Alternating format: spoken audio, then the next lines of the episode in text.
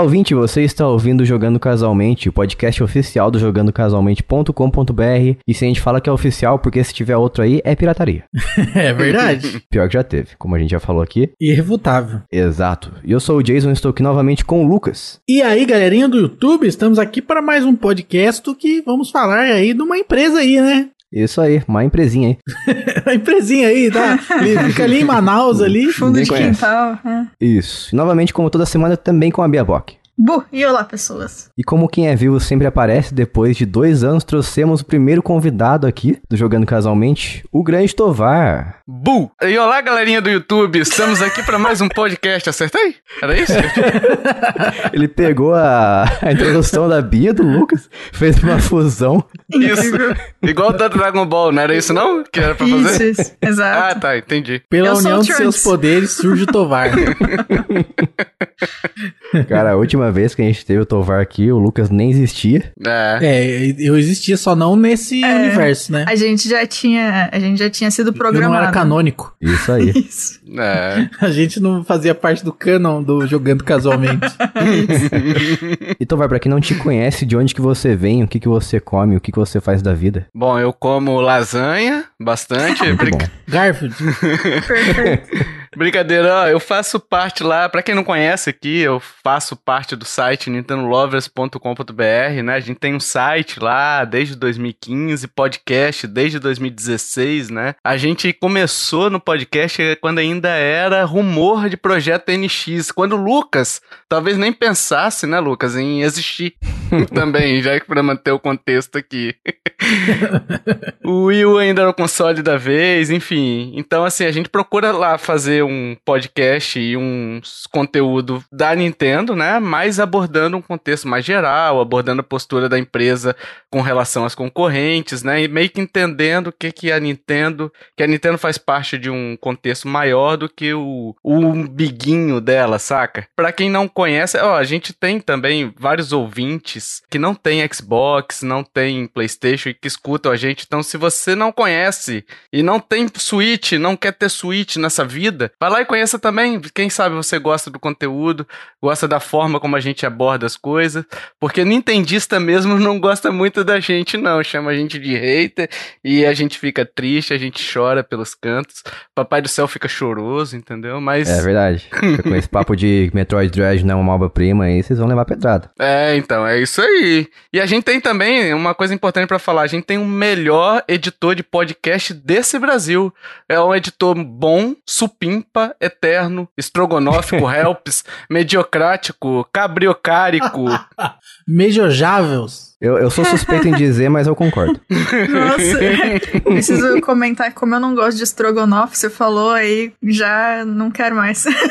Já subiu a comida na garganta. Não assim. dá. Nossa, mano, estrogonofe não dá, não. Mas podem gostar, todo é mundo um gosta. eu sei. adjetivo mediovágil, né? Nossa, o que, é que eu tô fazendo aqui, gente? A pessoa não gosta de estrogonofe. Ô, Jason, valeu pelo convite. Obrigado.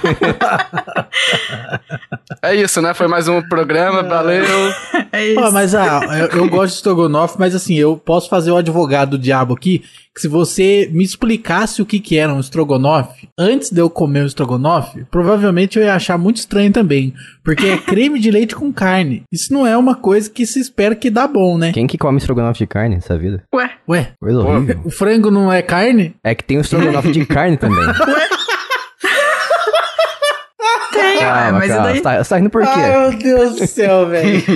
Deixa a pessoa comer o raio do estrogonofe que ela quiser, Jason. Para com isso. Quem que come estrogonofe de carne? Não, porque o Jason- Todo mundo. É, O ué. Jason falou isso, mas eu conheço gente que come, não come estrogonofe normal, mas gosta do estrogonofe de palmito, que é, Palmito. não existe, né? É, de palmito. Gente. estrogonofe é de carne, poxa. Deixa a galera comer estrogonofe. Eu, eu que não gosto, tô defendendo os estrogonofes bizarros e vocês que gostam estão ficando desse jeito? Que palhaçada é essa?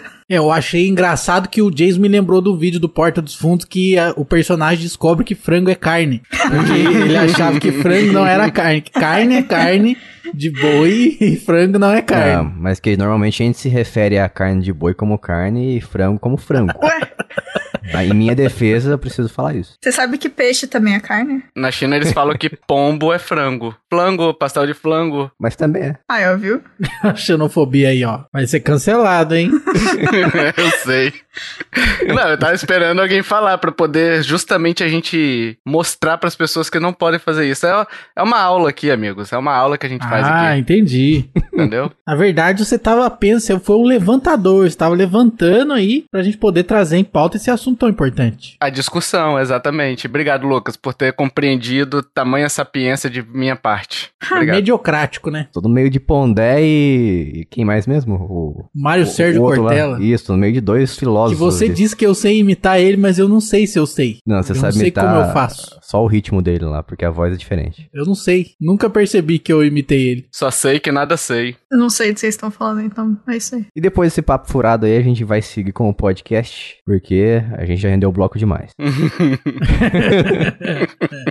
E pra você aí que não faz parte do nosso grupo do Telegram, entra lá em t.me barra jogando casualmente. Lembrando também que a gente tem um programa de apoio financeiro, que é o Apoia-se, que é apoia.se barra jogando casualmente. E você apoiando a gente a partir de 5 reais, você tem direito a podcasts bônus, o podcast principal, que é esse aqui que está ouvindo de forma adiantada. Você recebe sempre notícias casuais na versão completa, independente de- da quinzena em que a gente não tiver um apoiador. E também a gente de vez em quando dá uns jogos, uns gift cards e coisas do tipo assim pros nossos apoiadores lá. Então faça parte do grupo apoia.se barra jogando casualmente. E com isso a gente vai seguir pro jogando com a sua mente, apesar de ser muito parecido com o nome do podcast, a gente sempre confunde. O Lucas vai te explicar o que, que é o jogando com a sua mente. O Jogando com a Sua Mente é um joguete que nós fazemos aqui no podcast em que um dos participantes escolhe um jogo secreto e dá dicas para que os demais e vocês ouvintes é, adivinhem qual é esse jogo secreto mediante essas dicas aí. É isso. Exactly. E antes da gente fazer o Jogando com a Sua Mente de hoje, que no caso é o meu, a Bia vai trazer as dicas do Jogando com a Sua Mente da quinzena passada, que foi o dela, juntamente com as respostas. Então vá lá, vá lá dica. Meu Deus. Nossa, Jason. Tá- trabalhou muito essa semana, Jason? Vai lá, Bia, a porteira está aberta pra você. Obrigado. então, as dicas foram: explora sonhos e medos, é puzzle com mecânica de plataforma, brinca com perspectiva na mecânica, existem lugares que para alcançar precisa alternar a câmera. É um jogo com modelos 3D em parte de plataforma 2D e dá pra jogar no 3DS e PSP, mas o plot entre as versões é diferente. E eu quero perguntar pro Tovar se ele também sabe a resposta desse jogo. Claro que sei, não faço ideia. É o nome do jogo. Perfeito. I don't have idea. Não faço ideia de game.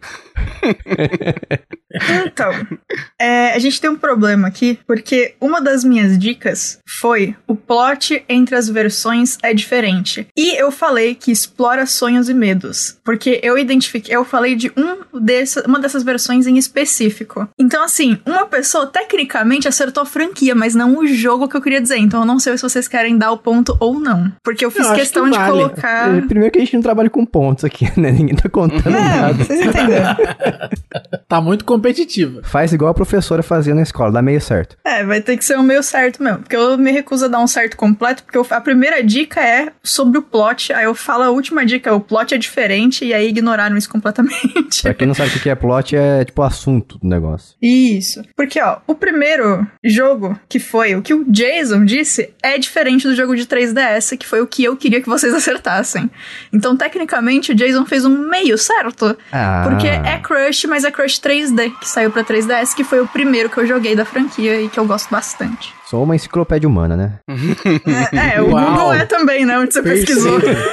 é, tive ajuda. Palhaçada. Mas não é não, o Google não é humano. É verdade, né? Mas assim, ah, depende. Se você vê aqueles vídeos do If Google Was a Guy, ele é um humano. E é um vídeo incrível. Todos eles são incríveis. Assista. Pô, pior que eu acho que eu encontrei o Crush 3D e eu coloquei só Crush porque eu não vi o 3D. Ah, Isso é importante, viu, Jason? Porque todo mundo procura o crush, mas nem todo mundo encontra. É verdade.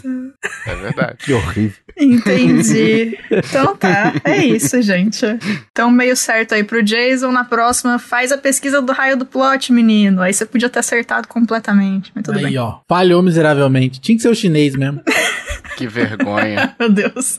Saber o plot ou não não ia me ajudar em nada, pra falar a verdade. Eu acho que foi falta de, de, de atenção aos detalhes, eu diria. É verdade. E eu queria dizer que o Tovar falou vergonha e automaticamente eu lembrei da maravilhosa música de Rei Leão 2. Vergonha, desgraça, humilhação para toda uma raça. Só isso mesmo. Que horror. Meu A música é Deus. muito boa, mano. Rei Leão 2 é maravilhoso, Kovu, melhor leão, enfim, é isso. Vamos Nunca voltar, nem né? vi. Covu? É, é bom, cara, Kovu. Rei Leão 2 não é canônico.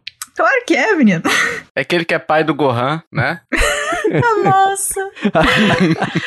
Ai, socorro. E é um macaco também. É, é verdade. Tá próximo ali do reino animal. É, tudo ali. Não, Rafik? Que? Nossa, vamos pro, vamos pra Nintendo, gente, que já tá completamente... Ah, não, tem que fazer o jogando casualmente do, do momento. Errou! Quer dizer, jogando com a sua mente. Aí, eu errei também.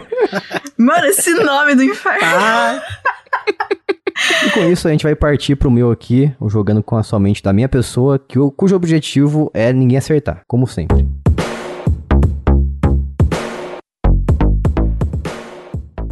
Vou trazer as seguintes dicas pra vocês do meu jogo secreto aqui, e são as seguintes. Primeiro, é um jogo baseado em um clássico da história dos videogames. Mario. Segundo, não, calma aí, calma aí. Sonic. Calma aí, ah, segura seus cavalos aí. Tem ambientação no espaço. Pac-Man. Mario no Terceiro- espaço. Meu Deus, Mario Space Galaxy. né? Invaders. Tem tiro, porrada e bomba. Mario quarto, Tiro. tem. Tem quarto, recebeu várias sequências, mas nunca para consoles e cinco é possível jogar multiplayer nesse jogo. Mario Party. Space Invaders. Não, eu só aceito, só aceito respostas honestas aqui. A gente tem que fazer um dia, tipo, só respostas erradas. Isso. um- Tá errado Mas você daí é acertar, isso aí né? já é o normal, né? É verdade. É. Então, eu- primeiro eu quero perguntar pra Bia qual o jogo que você acredita ser. Por enquanto, nenhum que eu tô pensando. Pergunta pra outra aí. Então, passa a bola para o Lucas. Eu vou mandar aqui um StarCraft 2. Especificamente o 2. Tem que ser o 2 mesmo? Ah, se- então agora você me deu a dica, então é o StarCraft 1. Então tá bom. Várias sequências, StarCraft 1 e 2, várias sequências. Ô, vários. Dois é vários. Tem gente que é feliz com pouco, né? É, então, Varas. Tovar, qual a sua resposta pra esse jogo magnânimo? Cara, eu joguei no Google, eu pesquisei por tudo que é lugar aqui, fui na Deep Web procurar, achei coisas que eu não deveria ter visto lá, é, mas eu, abriam aquele OnlyFans, enfim. A única coisa que eu achei aqui foi Space Invaders, mas com certeza não é. Mas eu vou mandar essa daí que vai que, né? É, Space Invaders tem pra console, né, pô? É, tem, eu É, sei. tem isso. Mas vai que o bem. Jason errou. É verdade, o Jason erra às vezes, é comum. É, já peguei alguns erros dele. calúnia. Que lacúnia. Que lacuna. Quando você tinha falado não tem pra PC, quando você escreveu que não tinha pra PC, eu falei, não, beleza. Aí não tem pra console, não faço ideia. É, ó, vou deixar mais fácil, ó. Ele, ele não tem pra consoles, mas ele tem pra PC e tem pra dispositivos mobile. Que no caso são smartphones, celulares. Cobrinha. Cobrinha no espaço. Você já deu sua resposta, então o senhor está invalidado. Desculpe. Nossa, pra celular também. Tu adicionou outra dica depois de eu ter respondido, isso aí não foi justo. É verdade. Tem que deixar eu mudar o meu, meu chute. Então chuta aí mais uma vez, vai, dá essa de lambuja. StarCraft. Meu Deus. Então, ó, em honra ao Lucas, e pra gente ter mais chance, não tendo chance nenhuma, eu vou falar StarCraft 2, então. Pronto, que eu não sei, mano. Então tá bom, vou anotar aqui, hein? Lucas e Bi. Não, não, a gente falou jogos diferentes, veja bem. Não, calma, calma. StarCraft 1 e 2. Ah, tá. Tovar. Space Invaders. Eu gostei porque eu falei brincando Space Invaders no meio das dicas e você falou de verdade no final, eu achei maravilhoso. Eu não ouvi, você falou mesmo? Eu falei. Ele falou espaço, é óbvio, né? um jogo clássico no espaço, vai ser o quê? Ah, então. É incrível. Olha, agora que vocês já deram a resposta, e a resposta de vocês é imudável. Eu quero dizer imudável. É o Essa que palavra não existe, tá, Jason? É. Existe? Você sabe não. que isso aqui é um podcast, tecnicamente a gente pode mudar a qualquer momento antes dele sair pro ar, né? Você sabe disso. É, mas eu quero, eu quero dizer aqui que a resposta de vocês não é possível ser mudada a partir de agora. Eu quero facilitar pros ouvintes dizendo que o Tovar chegou muito mais perto do que vocês dois. Ah, então é galáxica. Se fosse fosse um StarCraft, eu diria que é um jogo de estratégia. É Galaxiga, então. É Galaxy Invaders. Jogo de, de jogo de navinha, pô. Tem um milhão, isso que é injusto. Exatamente. É o Por isso que eu Jason, trago né? essas coisas aí que você pode errar facilmente. Aerolitos Invaders. Pode ser aqueles jogo de arcade lá, que é tudo na vertical, que daí tem alguns que saiu pra PC. Pode, pode ser também. E lembrando aí, se você quiser participar desse jogo aí, quiser responder pra gente, vai lá em t.me barra jogando casualmente no grupo do Telegram e nos responda. Pode marcar eu ali e eu vou, vou anotar a sua Space resposta. Invaders, inclusive, que a dificuldade dele é um bug, né? É muito bom o isso, progresso né? da dificuldade é um bug. É. É, porque assim, é o seguinte, é, o Space Invaders tem aquele negócio que quando vai ficando menos alvos pra você acertar, eles vão chegando mais perto, vai ficando mais rápido também. E isso não era pra acontecer, foi um bug. Só que a galera que jogou na época ficou tipo, meu Deus, essa dificuldade que aumenta, uou! E aí acabou virando uma feature que foi copiada em muitos jogos depois dele, mas é, foi só tipo um bug que não quiseram corrigir, enfim, ia dar muito trabalho e deixaram, sabe? Aí virou parte da mecânica, e isso é muito É, incrível, porque... Era a velocidade do processamento, né? Porque diminuía os inimigos na tela, Isso. aí so- começava a sobrar a CPU, e aí o- na hora que ele renderizava, ela renderizava mais rápido, né? Rodava em mais FPS, porque tinha menos inimigo. E isso é maravilhoso, porque basicamente criou a dificuldade que vai aumentando, né, ao longo do gameplay. Progressivo, né? Exatamente. Então, tipo, mano, parabéns aí. Erros fazendo história. Incrível. Eu tento isso aí todo dia. Fico errando só pra ver se eu faço história. Mas é melhor fazer um vestibular, né? Fazer história, ou não? É verdade, normalmente ajuda mais, né? Pode ser? Isso. Mas faz um pra história, não vai fazer, né, pra matemática. Aliás, tá aqui um questionamento importante. Por que é que a gente tem um monte de livro de história se a história é uma só? É verdade. Mas depende do ponto de vista, né? Porque vai mudando de quem conta. Não, ou a história é uma coisa só, ou não é. O pessoal tem que se decidir. ou, ou abre a porteira e aí fica subjetivo e eu posso inventar a minha própria história. Perfeito. O Jason ficou calado agora, né? Eu não sei nem o que falar mais. Perfeito. Eu vou. Tem gente que tá reescrevendo a história até hoje aí. O pessoal muda várias coisas. É sobre isso. E tá tudo bem. É sobre isso e tá tudo bem. E com isso vamos para a nossa pauta de hoje. Vamos lá, onde é que entra? E estamos aqui hoje para falar do, do patrão do Tovar. Olha só. Hein?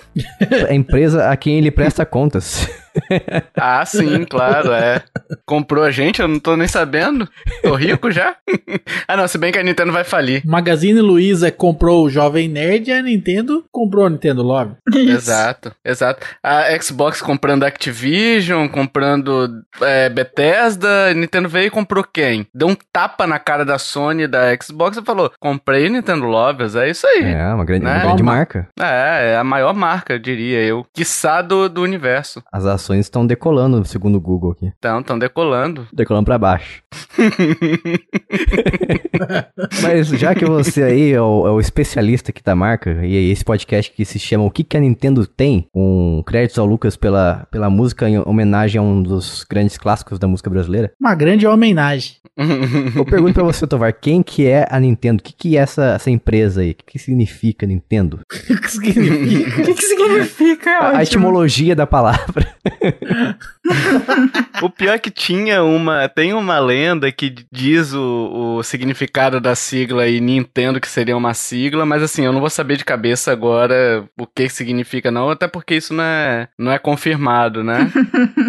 Ah, não é fã. É, não é fã. Seu hater. Que é assim, né? Se você não sabe, é hater. Tá vendo? Hater. Teoria comprovada. Já tô vendo, Jason, nos comentários desse episódio, quem chamou esse cara aí, ó. Podia ter chamado o Coelho? Deveria, deveria.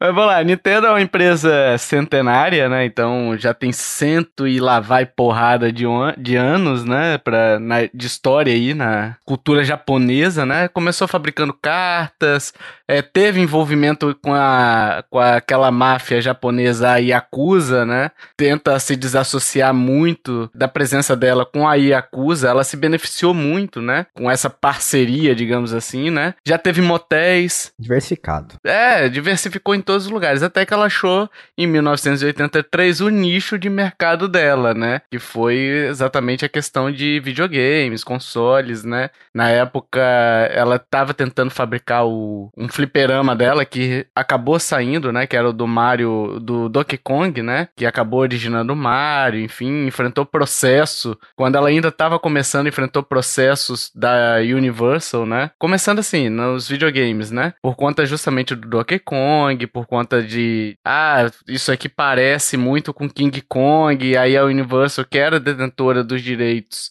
do King Kong, processou, e aí entrou um advogado no meio, e aí John, Kir John Kirby, né? O nome do advogado, acabou originando um outro nome de personagem aí bem conhecido, né? Então, assim, ela é uma empresa hoje que é muito importante para os videogames, foi muito importante para os videogames, né? É, desde 83, 83, quando a Atari praticamente quase faliu o, a indústria, né, dos videogames, quando não, não a Atari, né, mas assim, eram tantos jogos chegando e jogos com qualidades duvidosas, né, que acabou é, estourando a bolha, né? Quando você tem muita coisa do mesmo tipo, a tendência é que o consumidor enche o saco, né? Não tinha controle de qualidade, né? Daí, quem quiser fazer um jogo no fundo do quintal de casa, fazia, lançava, daí o consumidor tinha aquela visão negativa sobre os videogames. Isso, porque você começa a ir na loja, nas, nos grandes varejistas ali, e você pega de todos os jogos expostos, 99% são ruins, você perde a confiança, sabe? Você fala assim, ah, vou comprar isso por quê? Não tem,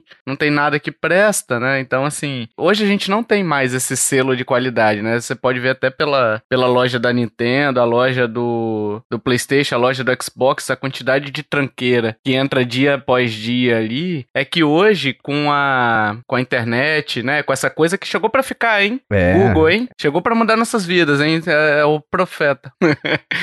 Hoje ficou mais fácil, né, de você verificar essa qualidade por si só, né? Você não precisa ter uma empresa dizendo, ah, não, isso aqui realmente é, tem a qualidade, tem selo, né, de qualidade. Mas ela foi importantíssima, né, cara? Isso é inegável, né? É, com o Nintendinho, com o Super Nintendo. Depois ela cometeu seus erros, né? A gente vai falando depois ao longo do cast, mas é isso. E hoje ela tá praticamente falida, né, de acordo com os fãs.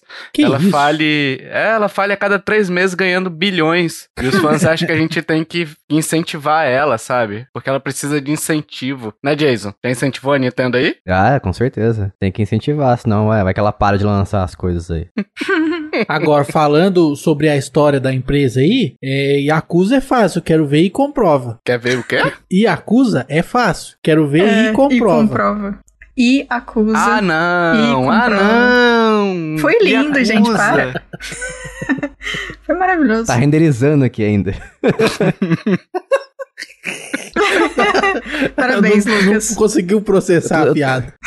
O Jason tá fazendo o download da sua piada igual era na década de 90, que vai aparecendo Isso. igual a imagem, assim, vai aparecendo linha a linha. Ele tá usando o Download Isso. Accelerator Plus. É, exato. Tô usando o Satellaview. Satellaview. Não, então eu pensei no, no, no acusa como um, um substantivo. Acusa. Não, tipo assim, cusa, não, na verdade, cusa, não e acusa. Da onde você tirou isso? Acusa. Ah, ir até acusa, entendeu? Eu pensei nisso. Meu Deus. Caraca. Entendi. Nossa, foi muito Tentei longe. achar o sentido onde okay. não existia. Mas, é. enfim, entendo. Eu não sei vocês aí, mas o meu primeiro console da vida foi um Nintendo. Foi um. Segundo meu pai, né? Meu pai que diz essas coisas, eu não tenho memória assim, de tão. de quando eu era tão novo assim. Pequeno Jason. E, segundo ele, quando eu tinha um ano de idade, ele tinha um Nintendo americano, aquele Nintendo que você enfiava o cartucho na horizontal. Depois a gente veio até o Super Nintendo, esse eu lembro mesmo, realmente. Com Super Mario World, e também tinha o Donkey Kong, os caramba lá. Então, sempre foi Nintendo na minha vida, desde pequeno. Então, para mim, eu cresci tendo essa visão da Nintendo, sinônimo de videogame. Sim, para mim também. Eu também, cara. É... O primeiro videogame que eu tive foi um, um Famiclone, né? O Dynavision, que era o meu tio trocou de videogame lá na casa dele e aí vendeu usado para minha mãe. Aí eu passei a ter um Dynavision. E aí depois disso é, houve um upgrade para o Super Nintendo que eu chorei quando eu ganhei o Super Nintendo porque eu não reconheci, eu não sabia que aquilo era um videogame, eu não fazia a menor ideia do que era um Super Nintendo. E eu lembro que eu cheguei em casa e a, a estante de casa era vazada, dava para ver por detrás. E aí eu entrei em casa assim, eu vi a estante de costa para mim e aonde era para ter um videogame preto que era o meu Dynavision, não tinha tinha. Tinha alguma coisa cinza lá que eu não fazia a menor ideia do que, que era. E aí, imediatamente eu comecei a chorar. Cadê meu videogame? Cadê meu videogame? Se livraram do meu videogame. Quem pegou meu videogame? E aí tiveram que me explicar, né? Eu em meio aos prantos ali, esperaram me acalmar para me explicar que aquilo ali era um videogame novo, era, era um videogame melhor, superior, que eu ia me divertir mais com ele, né? Mas a princípio eu tava com saudade do Duck Hunt. Incrível. Mas você falou, Jason, sobre a, sobre a questão da Nintendo significar videogames, né? Pra quem tá nascendo ali, pra quem nasceu na época do 95, 96 ali, metade da década de 90, o sinônimo deles tende a ser agora PlayStation, né? Que acabou crescendo, é, meio que engoliu um pouquinho, engoliu assim, entre aspas, né? O, a Nintendo, né?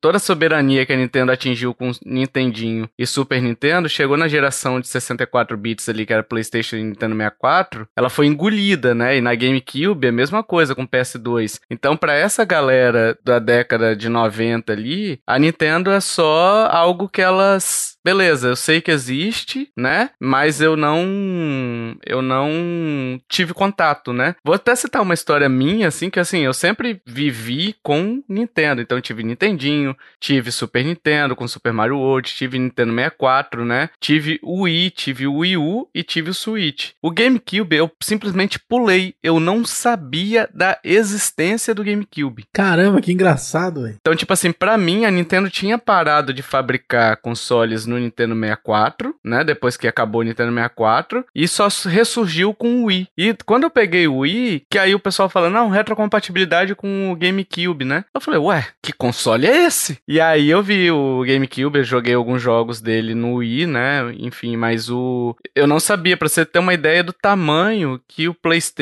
do estrago que o PlayStation acabou fazendo na Nintendo, né? A marca PlayStation, a marca da Sony ali que ela criou no, em 96 96, né? Eu acho, 94, 96, não sei. Uhum. E acabou virando o que virou, né? Estrago na sua vida também. Estrago na sua vida tanto que o PlayStation criou o anonimato do GameCube pra você. É, então. Exato. E eu só fiquei sabendo depois. Engraçado que o primeiro, o primeiro salário que eu ganhei na vida, e eu pensei, eu queria gastar com videogame, né? Exatamente foi o que eu comprei. Comprei meu primeiro salário. Foi um GameCube. Um GameCube laranja, lembro até hoje. Veio com Resident Evil. Um GameCube usado, na verdade. Veio com Resident Evil 4 e Need for Speed Underground. Só que, se não me engano, o Resident Evil 4 tinha dois CDs. Eu, o cara só me mandou o segundo. Não tinha como jogar daí. Putz, Meu Deus. Gênio. Mas eu, eu lembro que eu queria comprar um GameCube especificamente pra, pra jogar Luigi's Mansion. Pra quem não sabe, o personagem preferido da Nintendo é o Luigi. Jogo então ruim. Então eu queria.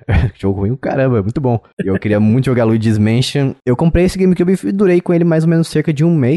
Oxi. E eu revendi pro meu, meu professor da faculdade. E é engraçado assim, ele viu, ele viu comprando no Mercado Livre esse GameCube. Eu paguei 100 reais na época, muito barato. Hoje em dia você encontra por absurdos 500, 600 reais, mas eu vendi para ele por 150. E ele sabia que eu tinha pago 100, mas mesmo assim ele quis comprar. E ele hoje até ele, hoje em dia ele virou colecionador de consoles, né? E até hoje ele tem esse GameCube, esse GameCube que eu vendi para ele na prateleira. E é muito legal de vez em quando ver nas fotos que ele publica. Agora esse Resident Evil 4 seu aí, na verdade não é que veio faltando, é DLC, você tinha que pagar para jogar. ah, é. à frente do tempo, Jason, pô. Pior, pior que eu não lembro se era o Resident Evil 4 mesmo ou o Need for Speed que tinha dois CDs e o cara, a pessoa não mandou para mim o primeiro. Eu não pude jogar, mas de qualquer forma, depois eu vendi o GameCube e comprei o Wii também. E aproveitei essa retrocompatibilidade dele. Coisa que eu acho que depois, mais pra frente, parou de ter, não foi? Uma versão do Wii que não tinha mais, eu acho que entrada, saída de controle pro GameCube, o controle do GameCube. Aquela, aquela Wii que não tinha nem o cartão SD também. Ele era só o.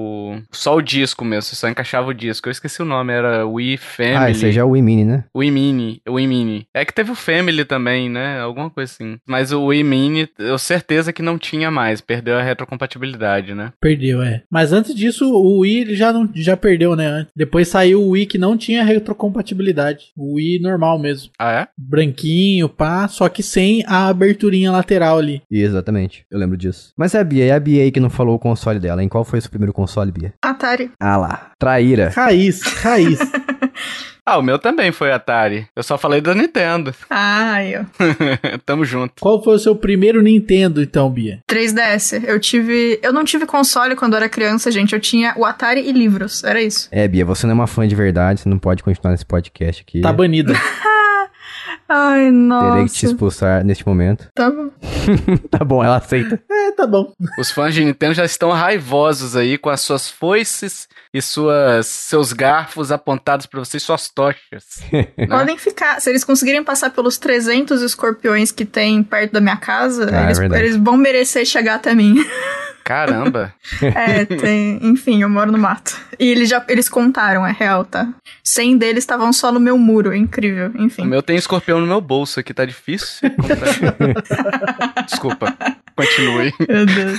Mas sobre essa, essa soberania da Nintendo, que ela veio depois a quebrar a cara, né, na- nos anos 90 por causa do PlayStation, todo mundo concorda, eu acredito, né, que teve esse rodízio de empresas aí que começaram a ficar, a subir a cabeça essa, esse sucesso que eles estavam fazendo. Então começou com a Nintendo nos anos 90, depois aconteceu depois com o PlayStation com a Sony, que achou que tava reinando soberano na época do PlayStation 3 e 4. No PlayStation 3, na verdade, porque o Xbox 360 veio e mostrou pra que que ele veio. Depois foi o, a Microsoft que fez, fez cagada na época do, do Xbox One, que era tinha várias travas e tudo mais. E depois a Nintendo novamente com o Wii U, sem apoio das, das empresas parceiras, né, de fazer os jogos. Tanto que o Wii U, a gente comentou aqui sobre ele rapidamente, mas foi um console entre o Switch e o, e o Nintendo Wii, que muita gente pensava que era simplesmente um complemento pro Nintendo Wii, ou uma versão ali, algum, algum acessório pra você encaixar nele. Tanto que eu, muitos anos eu pensei também, por isso que eu não comprei o Wii U. Até que um dia eu conheci o Wii U de verdade mesmo, não tinha nem podcast nem nada. Um, um chefe meu da empresa que eu trabalhava trouxe pra uma confraternização de final de ano o Wii U dele. Daí foi finalmente a primeira vez que eu pude colocar a mão no Wii e eu percebi que era realmente um console depois do Wii. Nossa, eu adorava. Eu adoro o Wii U, cara. Eu acho um console excelente, assim. Assim, não tem muitos jogos, né, Turges, mas os jogos que tem dele, que tem pra ele, são geralmente muito bons, né? Você gosta até da, da desconexão constante do gamepad? Ah, não, é, isso daí é meio zoado, né? Você não pode dar três passos pro lado que já desconecta o gamepad, né? Sim. Tem que achar aquela posição e ficar, né? Mas assim, ele como console, depois que você achou a posição certinha ali, ele é muito bom. Agora sobre... Tem que ficar treinando, né, pra encontrar a posição ali. É igual quando você tá com só com um pinguinho de Wi-Fi, sabe? Você fica levantando o braço assim pra tentar captar o Wi-Fi, é mais ou menos isso. Agora você falou sobre as empresas aí, é muita questão de dos mais dos erros das empresas do que acerto de outros, né? Por exemplo, você falou do Xbox 360 e do PlayStation 3, não é que o Xbox 360 surgiu e falou assim: "Ah, toma PlayStation, tá aqui meu meu serviço, tá aqui". Claro, eles vieram com o serviço depois, né? Mas até então o Xbox 360 era DVD e o, o PlayStation era Blu-ray, né? Então tinha essa diferença e tal. Só que o PlayStation veio custando um rim e um fígado. Que ele veio custando 700 dólares, sei lá quanto que veio. Veio caro pra caramba. O cara até falou: vocês vão precisar ter dois empregos pra poder comprar. E falou rindo isso. É, se você bem me lembra, foi 600. Foi 600 o valor. Foi 600 dólares, né? Que é, na época, 2006, isso daí é, é o equivalente, sei lá, 700 dólares hoje, 800 dólares. Eu não sei como é que tá a inflação, né? Mas é muito caro, é muito caro. Então, acabou que o, o Xbox 360 meio que pareou a geração assim, né? Mas aí você teve na outra geração também o Wii, que trouxe os gamers, né, é, casuais, já seguindo Opa. uma... Referências. Ah, olha aí, ó, jogando casualmente, exatamente. Hashtag publi. É, hashtag, hashtag paga nós. Mas trouxe os games, cas- eh, gamers casuais, né? Os jogadores casuais, já seguindo um fruto, um, um caminho do DS, né? Que o DS já tinha implementado a questão da canetinha, que a Nintendo falou bem assim: ah, o que, que o cara que não sabe jogar ele precisa? Ele vai precisar de botões e tal? Não, vamos botar uma, um acessóriozinho aqui pra ele que qualquer pessoa vai saber, que era a caneta. Você sabe o que, que você faz com a caneta, né? Mas com controle, nem todo mundo vai saber o que fazer. É, pra muitas pessoas, o controle é visto como sendo um, um pesadelo. A pessoa pega na mão e fala assim: tá, e o que, que eu faço aqui? Isso, é, ninguém, ninguém conhece botão, né? O pessoal não sabe como é que funciona o botão, né? É um, esse usuário, ele realmente não consegue. Todo mundo tem a Alexa em casa, então ninguém usa é, interruptor de luz, né? Que é um- são botões.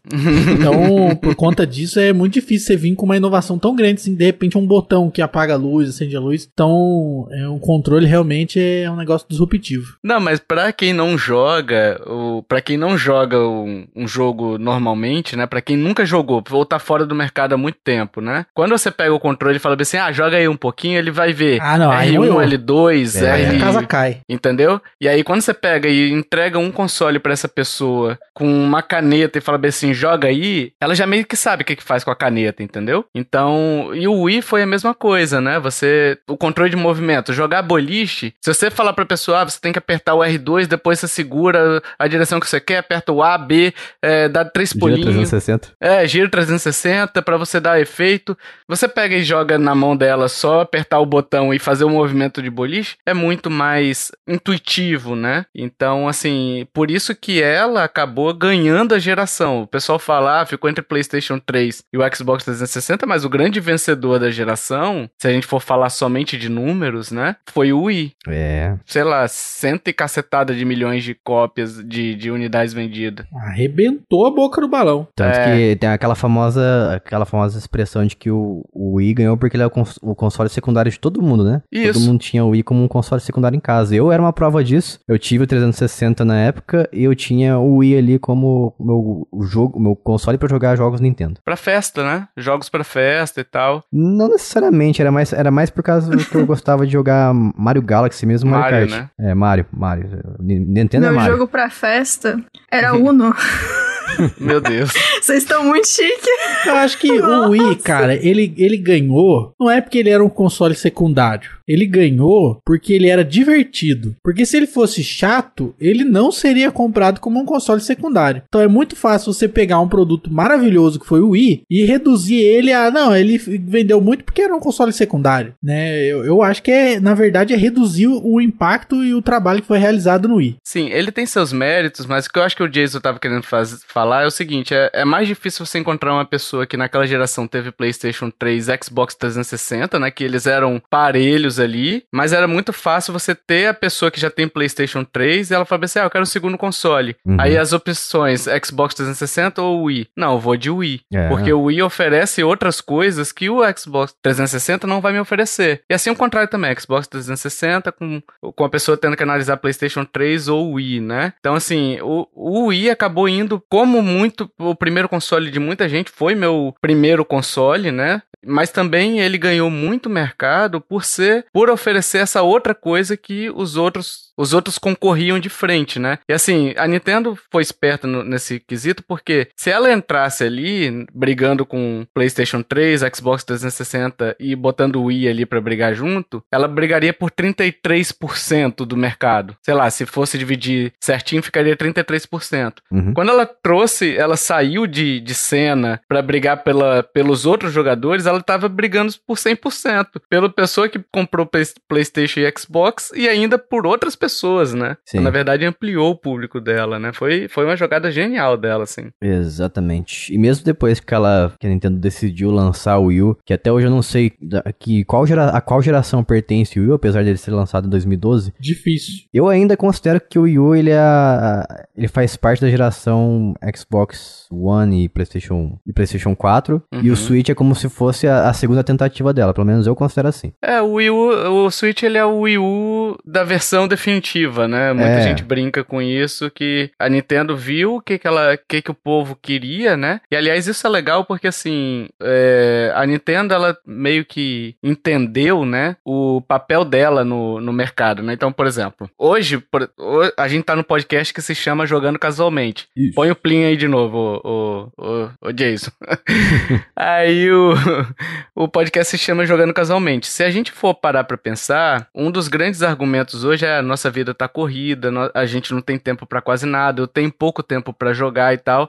E quando a Nintendo traz um console híbrido que permite você jogar sentado no seu sofá da maneira convencional e permite ainda que você leve esse console pra rua, ela praticamente cria tempo pra você jogar videogame. Sim. Entendeu? Então, assim, você. Ela já tinha o 3DS, né? Que a Bia. A Bia foi o primeiro console dela, né? Hashtag chateado, né? Mas ela acabou criando tempo. E com os outros consoles, você não tem muito. Você precisa ser aquele jogador mais é, hardcore, né? Eu não gosto de usar esse termo, que eu acho esse termo tão, tão É a pessoa, besta, sabe? Eu diria que é a pessoa que tem tempo pra jogar, né? Que você chega em casa, tem, separa seu tempo ali, faz aquele ritual, senta no sofá, liga a TV, começa a jogar e tal. Ritual, acende cinco velas, coloca. Isso. Paga a luz, liga a TV. Coloca uma carne que não é frango. Xbox nosso que estáis no hack, santificado seja o vosso jogo, né?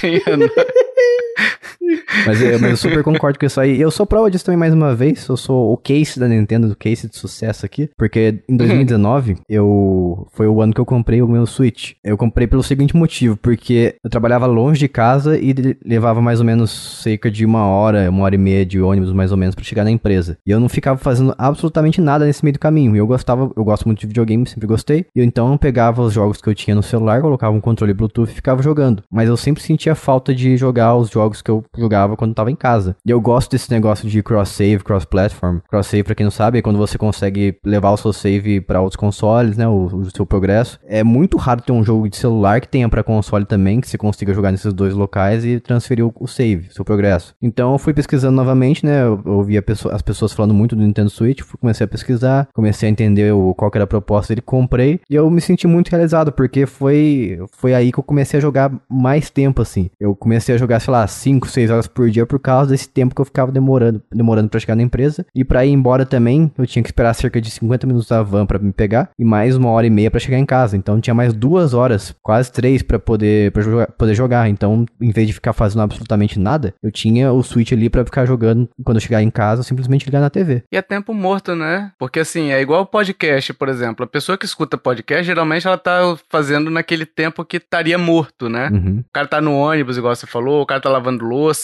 Claro, você não vai jogar videogame lavando louça, não deveria, né? Não faça isso, amiguinhos, tá? Pode danificar seu aparelho. Mas é isso, você acabou criando tempo pra você, né, também, né? Eu acho muito interessante ouvir vocês falando essas coisas, porque, como eu disse, eu demorei muito pra ter video- mais de videogames em casa, né? E, na verdade, todos os consoles que eu tive foram, no mínimo, uma geração atrasados. Às vezes, duas gerações atrasados. Eu fiz a brincadeira no começo, né? Que eu tinha um Atari e livros. E assim, é, a minha casa ela sempre teve um rolê de guardar dinheiro pra poder viajar. Por isso que eu viajei tanto. Então, realmente, assim, livro é muito mais barato de você comprar do que um console da época. E na época, né, quando eu era menor, eu fiz meio que essa decisão, porque, tipo, ah, quando eu quiser jogar alguma coisa, eu tenho os amiguinhos da escola, eu vou na casa deles, eu vou na casa de um primo, jogo com eles, eu não precisava tanto ter esses jogos em casa. Então, o Atari pra mim tava excelente, por muito tempo, ficou completamente excelente. Até, se eu não me engano, o meu próximo console foi quando foi lançado o PlayStation 3, que eu comprei o PlayStation 2. Então eu demorei um bom tempo aí pra realmente ter um, alguma coisa em casa. É, a época que eu joguei mais videogame na minha vida foi um pouco antes de entrar na faculdade de jogos. Aí eu entrei na faculdade, o começo da faculdade eu joguei bastante, aí da metade pro final eu parei de jogar. Aí eu voltei a jogar, aí eu comecei o estágio, parei de vez, trabalhei com o jogo, não joguei enquanto trabalhava com jogos, só os jogos que a gente tava testando. e aí eu voltei a jogar videogame quando eu saí dessa empresa e comecei a fazer os trabalhos é, de freelance. E aí agora, hoje em dia eu jogo mais. Hoje em dia naquelas, né? Esse mês eu não tô jogando porque eu tô fazendo muito desenho, mas, enfim, voltei a jogar agora. Mas eu acho muito interessante, porque na faculdade eu tive esse, esse choque também de conhecer pessoas, não choque, né? Mas essa diferença de conhecer pessoas que tinham tido, tipo, todos os consoles de todas as gerações, de todas as marcas. E pra mim era um bagulho muito louco. Eu ficava, nossa, que interessante, vocês conseguiram ver isso de verdade. Eu fui ver muito pra frente ou é, de maneira secundária através das pessoas que me rodeavam, né? Mas eu nunca tive realmente essa experiência. Então eu acho muito legal ver vocês falando porque apesar de eu ter jogado muitos desses consoles, eu nunca tive realmente em casa, né, até certo ponto. E é até engraçado você falar, Bia, porque assim, geralmente é o caminho inverso. Você, pelo que você tá falando, você não chegou a jogar é, tanto quanto uma pessoa que, por exemplo, teve, viveu todas as gerações, né? É, não. É, e você acabou escolhendo os jogos mesmo assim, né? Sim. E geralmente, geralmente é o contrário, né? Geralmente a pessoa jogou, jogou, jogou, jogou e falou assim: quer saber? Quero viver disso, quero Sim. ser o novo Miyamoto, o novo Sakurai, entendeu? É, e isso, inclusive, foi um negócio que na faculdade muito pesso- muitas pessoas deixaram a faculdade por conta disso. Porque a primeira aula que a gente teve foi um professor que escreveu na lousa enorme é, design e pequenininho de games. Porque ele falou assim: vocês não estão aqui porque vocês gostam de jogar Mario. A gente não vai fazer Pac-Man. Vocês vão estar aqui, vocês estão aqui pelo design. Jogo é secundário. Jogo é o, é o produto final e não é para vocês, é para quem tá lá fora e vai comprar. Então se você veio aqui porque, nossa, eu adoro Final Fantasy, meu sonho é trabalhar com Final Fantasy, você tá no lugar errado. Caraca. Tipo, foi, foi louco. Meu sonho é vir aqui jogar videogame. É, não, uma galera, era assim. Tinha um menino, eu não, não vou citar nomes, mas também se ele tiver, ele não vai estar tá ouvindo, e se ele estiver ouvindo, ele não vai perceber que é ele, eu acho. Mas enfim. Cara, ele. Até hoje eu realmente acho que ele usou a faculdade de desculpa para comprar jogo. Porque, assim, ele era uma pessoa muito rica. Eu não sei o que ele tava fazendo lá, porque ele não. Ele realmente, assim, ele só existia na faculdade fazia o mínimo necessário para continuar existindo na faculdade, pegava DP de tudo. E assim, o rolê dele era, o professor falava, sei lá, ah, porque daqui um mês vai sair Overwatch. E daí, quando vocês forem ver os trailers, vocês podem prestar atenção na mecânica X. Aí ele entendia. Vou falar em casa que o professor mandou eu comprar o Overwatch na estreia. e era esse o rolê do cara. Tipo, todos os jogos que qualquer professor citava, a impressão que dava ele fazer uma lista, sabe? ah, falou de Horizon, aí ele anotava, sabe? E comprava e ele tinha todos os jogos que qualquer professor citava em qualquer momento de qualquer aula. Então, pra mim, ele tava lá pra comprar desculpa de comprar jogo, sabe? Porque, tipo. Mas enfim.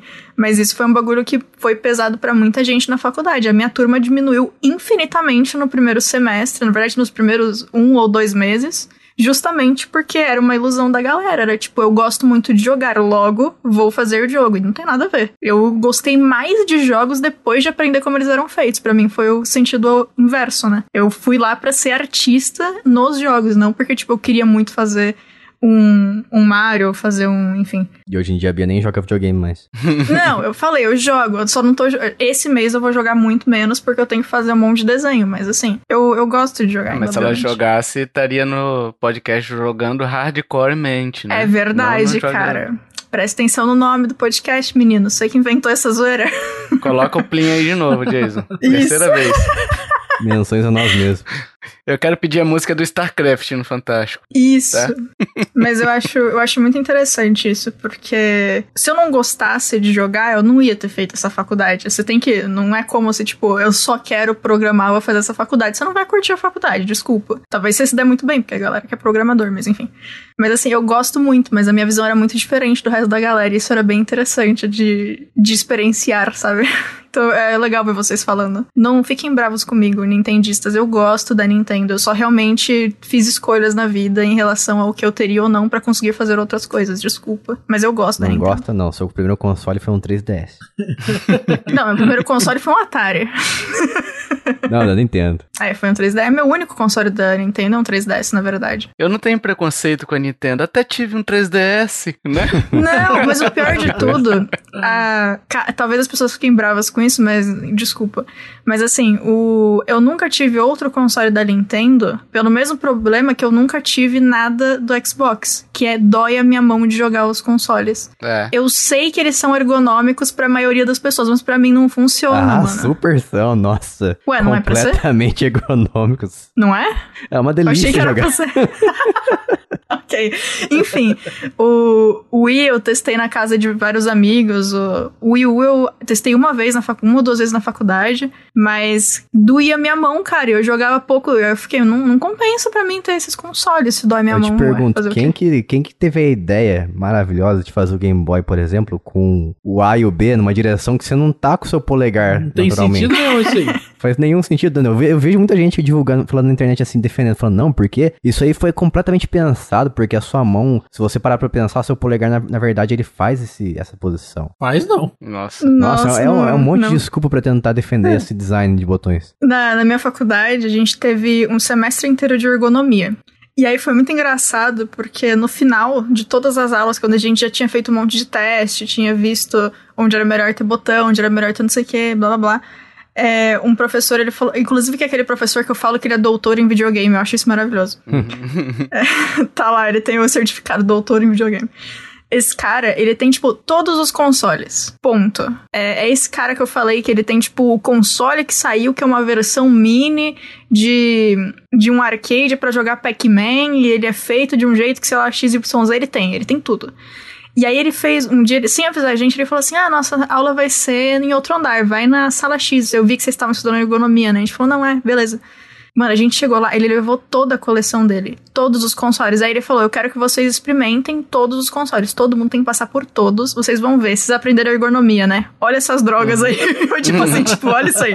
O jogo é incrível, mas você não vai conseguir jogar. não, mas assim, sobre a ergonomia, é, até avançando um pouquinho aqui no questão de hardware, né? A Nintendo ela sempre fez uma, uns controles muito. Pre... Eu até escrevi isso num, num post meu lá do site, né? Eu uma vez eu tava reparando o meu sobrinho jogando o, o Switch, né? E como a mão dele se encaixava perfeito. Meu sobrinho na época tinha 5 anos, né? 4, 5 anos. E a mão dele se encaixava perfeitamente no Switch. Parecia que, tipo, tava extremamente confortável. E aí a gente foi deixar ele jogar o Xbox, na época o Xbox 360. E, cara, a mão dele não conseguia. Ele não conseguia apertar o botão que no Xbox é o RT, ao mesmo tempo que ele apertava o A entendeu? Uhum. Porque era um controle muito grandão. É um controle pensando no adulto, sabe? E Sim. a Nintendo ela faz esse controle dela, por isso que pra gente adulto, né, acaba ficando confortável, porque ela faz pensando mais na, na, na criançada, como incluir também as crianças nesse processo, né? E aqui eu não tô justificando ela, não, porque eu acho que ela poderia muito bem ter os controles para todas as. É, tipo assim, ó, um controle maior, uma versão kids, sabe? Poderia ter tido esse, esse cuidado também. Mas ela tem essa preocupação de fazer um controle menor, né? Tanto que os botões dela, os botões, por exemplo, do, do Wii U, eu acho que é um pouquinho menor do que os, os botões, por exemplo, do PlayStation, né? Do, o, do 3DS nem se fala, né? Então, assim, ela tem essa preocupação de fazer, né? Mas ao mesmo tempo, ela também traz várias inovações de controles, né, ao longo do tempo. A gente já falou do sensor de movimentos. A gente pode citar também a questão dos botões de ombro, né, que são os famosos shoulder buttons que ela trouxe com o Super Nintendo. O analógico com o Nintendo 64, tá certo que aí dois meses depois veio o DualShock, então fica meio difícil saber se a Nintendo mesmo criou isso daí ou se já era um, uma tendência da indústria, né. A gente teve, por exemplo, que o pessoal associa muito, que eu gosto muito, tá, da inversão inversão de controle do Xbox, do analógico, né? Ou inversão de posicionamento. Eu não gosto muito do padrão PlayStation. Eu sei que a Bia, acho que a Bia é fã, né, do, do padrão PlayStation que não dói a mão, né? Bia é defensora. Cara, não é nem defender, é porque é realmente a minha escolha de console é o que me deixa jogar mais tempo sem ficar com dor na mão. É o PlayStation. É então é o PlayStation, é isso. Se eles mudarem o controle, eu tô perdida. Mas a Nintendo ela trouxe essa inversão primeiro, né? De colocar o, o analógico em cima e o D-pad embaixo, né? Que foi no GameCube. Então, assim, ela traz algumas inovações. A estrutura de botões que a gente tem hoje, o posicionamento, aquele posicionamento em diagonal, foi ela que trouxe, né? Por uma questão é, de análise ergonômica mesmo, né? Então, ela tem muita coisa boa, assim, né? Mas ela erra também pra caramba nesse processo aí. Ela erra demais, né? Mas ela tem, tem muitas inovações aí que ela traz para a indústria. E falando de erro rapidamente, no, novamente sobre o Will, que eu comecei a falar e não terminei, acabei esquecendo, a gente lembra que ela não teve, né, os apoios das empresas parceiras, vamos dizer assim, o Ubisoft, companhia, que são empresas que não são pertencentes à própria Nintendo, então não tinha muito jogo que não for, que pro Wii U que não fosse dela. Então, se você comprasse o Wii U, você tinha que se contentar em jogar os jogos da franquia da, da marca Nintendo, como Mario, Donkey Kong, Kirby, coisas do tipo, e jogos assim que não faziam fazia mais parte desse conglomerado, você não tinha muito o que escolher entre ali. Então, Eram pontuais, né? É, exatamente. E é um outro jogo assim que você encontrava, tipo Batman, Assassin's Creed aqui e ali, mas mesmo com esse fracasso do Wii U, vamos dizer, ela conseguiu se manter por causa dessas franquias. Então, se você conhece, se você é, pergunta qual é, sei lá, qualquer fã de Nintendo se ele comprou o Wii U, muito provavelmente ele vai falar que comprou o Wii U por causa desse, desse amor à franquia, às franquias da Nintendo Mario e companhia. Então, além da, da Nintendo ser uma empresa super rica, né? Obviamente. Ela pode fracassar várias vezes, não vai falir, como muita gente brinca. Mas mesmo uhum. assim, com esse fracasso do Wii, ela conseguiu se manter relevante por causa dos fãs, que depois, obviamente, migraram pro Switch. Cara, mas eu posso aproveitar e fazer uma pergunta sobre isso, porque assim, a questão de hardware, né? Eu não sei se é exatamente só as franquias, né? Porque assim, a gente vê que ano após, a geração após geração, né? A Nintendo ela acaba, por exemplo, eu vou fazer uma pergunta aqui para vocês para facilitar, tá? Uhum. Lucas, Bia e Jason, me digam exatamente como é que vai ser o próximo console da Nintendo. Não dá. Impossível. Pra mim, pra mim vai ser um, um híbrido. Vai continuar sendo um híbrido. Então, a- quando chegamos a um consenso que isso é impossível de, de cravar, certo? Sim. Uhum. Me digam como é que vai ser o próximo console do PlayStation e do Xbox. A mesma coisa, só que com uma plaquinha de vídeo 5% melhor e o dobro do preço. Isso. E talvez um botão a mais. Vai ser tudo cloud. Quando a Nintendo lança o console dela, ela sempre traz algo novo, algo que a gente quer saber o que que ela tá aprontando e como é que vão ser os jogos. E assim, os jogos ela faz pensando nesse hardware. Então, é, assim, as franquias dela são muito fortes, né? Mario, Zelda, enfim, sempre são sinônimos de excelência e tal. Mas assim, a forma como ela pensa o jogo voltado pro hardware é, é impossível desassociar, sabe? Você compra o, o Mario Galaxy, por exemplo, que é um jogo lindíssimo num hardware horroroso do Wii, né? Que é um hardware bem antigo, assim. 400... Bicho, você não acredita que aquele jogo roda em 480. Mas você pegar o, o Super Mario Galaxy, por exemplo, você pegar no Wii, você não acredita que ele roda, roda naquele hardware de 480 e se você tiver um, um cabo vídeo componente, aí é 480p, né? Uhum. Mas enfim, você tem essa, essa junção dos dois que casam muito bem, é mais ou menos, aí a gente cai naquele clichê, né? A Nintendo é a Apple dos videogames, porque ela faz o software pensando no hardware e o hardware pensando no software, né? E é basicamente isso realmente, né? Mas assim, realmente o que sustenta hoje, você vê a pessoa falando que quer comprar um Switch, não é porque ela quer jogar só portátil, é porque ela sabe que além do portátil ela vai ter o- os grandes títulos, vai ter o Zelda Bafinho Selvagem, vai ter o Mario Odisseia, né, terrestre. Então assim, tem várias outras, tem vários vários fatores aí, mas eu acho que principalmente o rebuliço que ela traz em cada inovação. Cada apresentação de console dela, a gente não discute teraflops, né? A gente discute o que, que que essa essa essa essa tinhosa aí vai me trazer de gameplay. Só uma. Eu concordo com o Jason, né? Só trouxe um, uma, um pouquinho mais de farinha pra esse bolo aí, que tava meio. A massa tava. tava precisando de um pouquinho de, de carinho, né? Justo. Bom, vou trazer o açúcar então. Isso. Porque isso de os jogos serem feitos pensando em como o console é, é, eu já falei várias vezes desse jogo aqui. Queria até saber, Tovar, se você gosta ou não, se já jogou. Mas um dos melhores exemplos pra mim é quando eles lançaram The World Ends With You. Você já chegou a jogar? Sim, sim, do DS. Exatamente. Que usa as duas E assim, telas, né? Isso, que você controla dois personagens ao mesmo tempo, cada um em uma tela diferente, as mecânicas se adequam ao, à personalidade das pessoas que estão junto com você. E ele é um jogo que, assim, ele foi pra celular, eu tenho no celular, a- além do, de ter no 3DS, não é. Não é a mesma coisa. A versão do, do Switch também veio, que bom que veio pra galera conhecer, mas eles pegaram o, o básico que tinha no celular, então também não é a mesma coisa. E assim, por mais que se você quiser jogar e só tiver a opção celular ou Switch, jogue, porque o jogo é bom, ele merece. Mas se você puder escolher, até o fim pra mim tem que ser ou DS ou 3DS, porque ele é um primor em como usar o hardware de forma boa num videogame e fazer a mecânica se adequar de uma forma incrível com a história e com onde você tá jogando, né? Com o que, que tá na tua mão. E tanto que é um dos meus jogos favoritos disparado, assim. Esse jogo é realmente muito bom. Eu joguei muito tempo atrás, joguei em 2009, nem lembro muito dele. Eu lembro que tinha essa.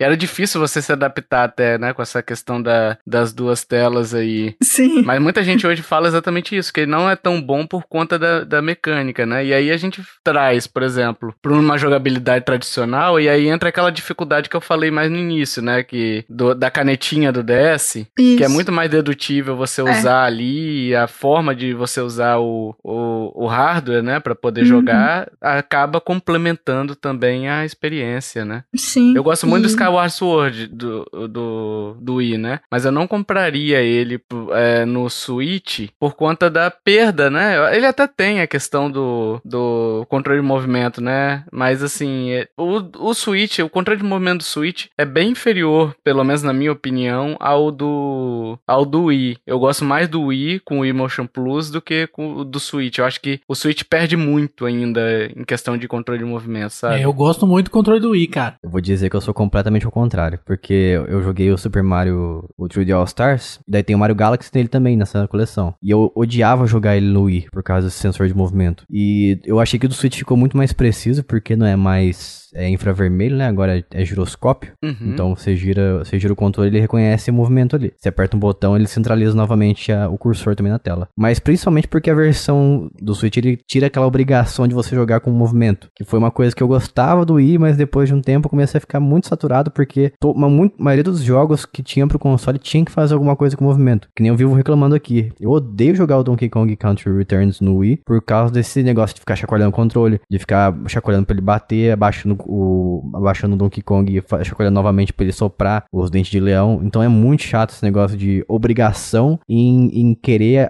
aderir ao negócio, à proposta principal do console, que poderia ser uma opção. Então acho que muita gente não gosta do Wii, eu tenho uma lembrança ruim com ele, ou cansou dele por causa disso, eu sou um desses casos. E isso daí, Jays, afasta, da mesma forma que a gente falou que um controle afasta o jogador casual, é essa imposição que a Nintendo faz afasta o jogador tradicional dos jogos dela também, uhum. né? Dos consoles dela, né? uhum, né? Sim. Porque às vezes a pessoa só quer sentar e não quer ficar suando, sabe? Acabou de tomar é. banho. Vai uhum. ficar digitando o controle pra quê, sabe? Eu só quero sentar ali e jogar, eu só quero ficar quietinho, me preparar para dormir pro soninho, sabe? Uhum. eu acho que pro soninho o Game Boy é ótimo. Bota um Pokémon ali, nossa, dá um sono. é, daí é game design ultrapassado, né? Que, que mantém hoje em dia, aliás, na verdade. Eu brinco que é, não é Game Freak, né? É a lazy fraca que faz, né? Porque, meu Deus do céu, é uma preguiça, preguiçosa preguiçinha. É, no, no final, nas indicações do... Dessa, vou indicar, no, nas indicações no final do programa aqui, eu vou falar sobre o jogo da Game Freak que eu estou jogando. Vocês vão entender melhor o que, que eu estou achando. Que cachorro? Ca é, que cachorro. cachorro o quê? Eu não sou cachorro, não.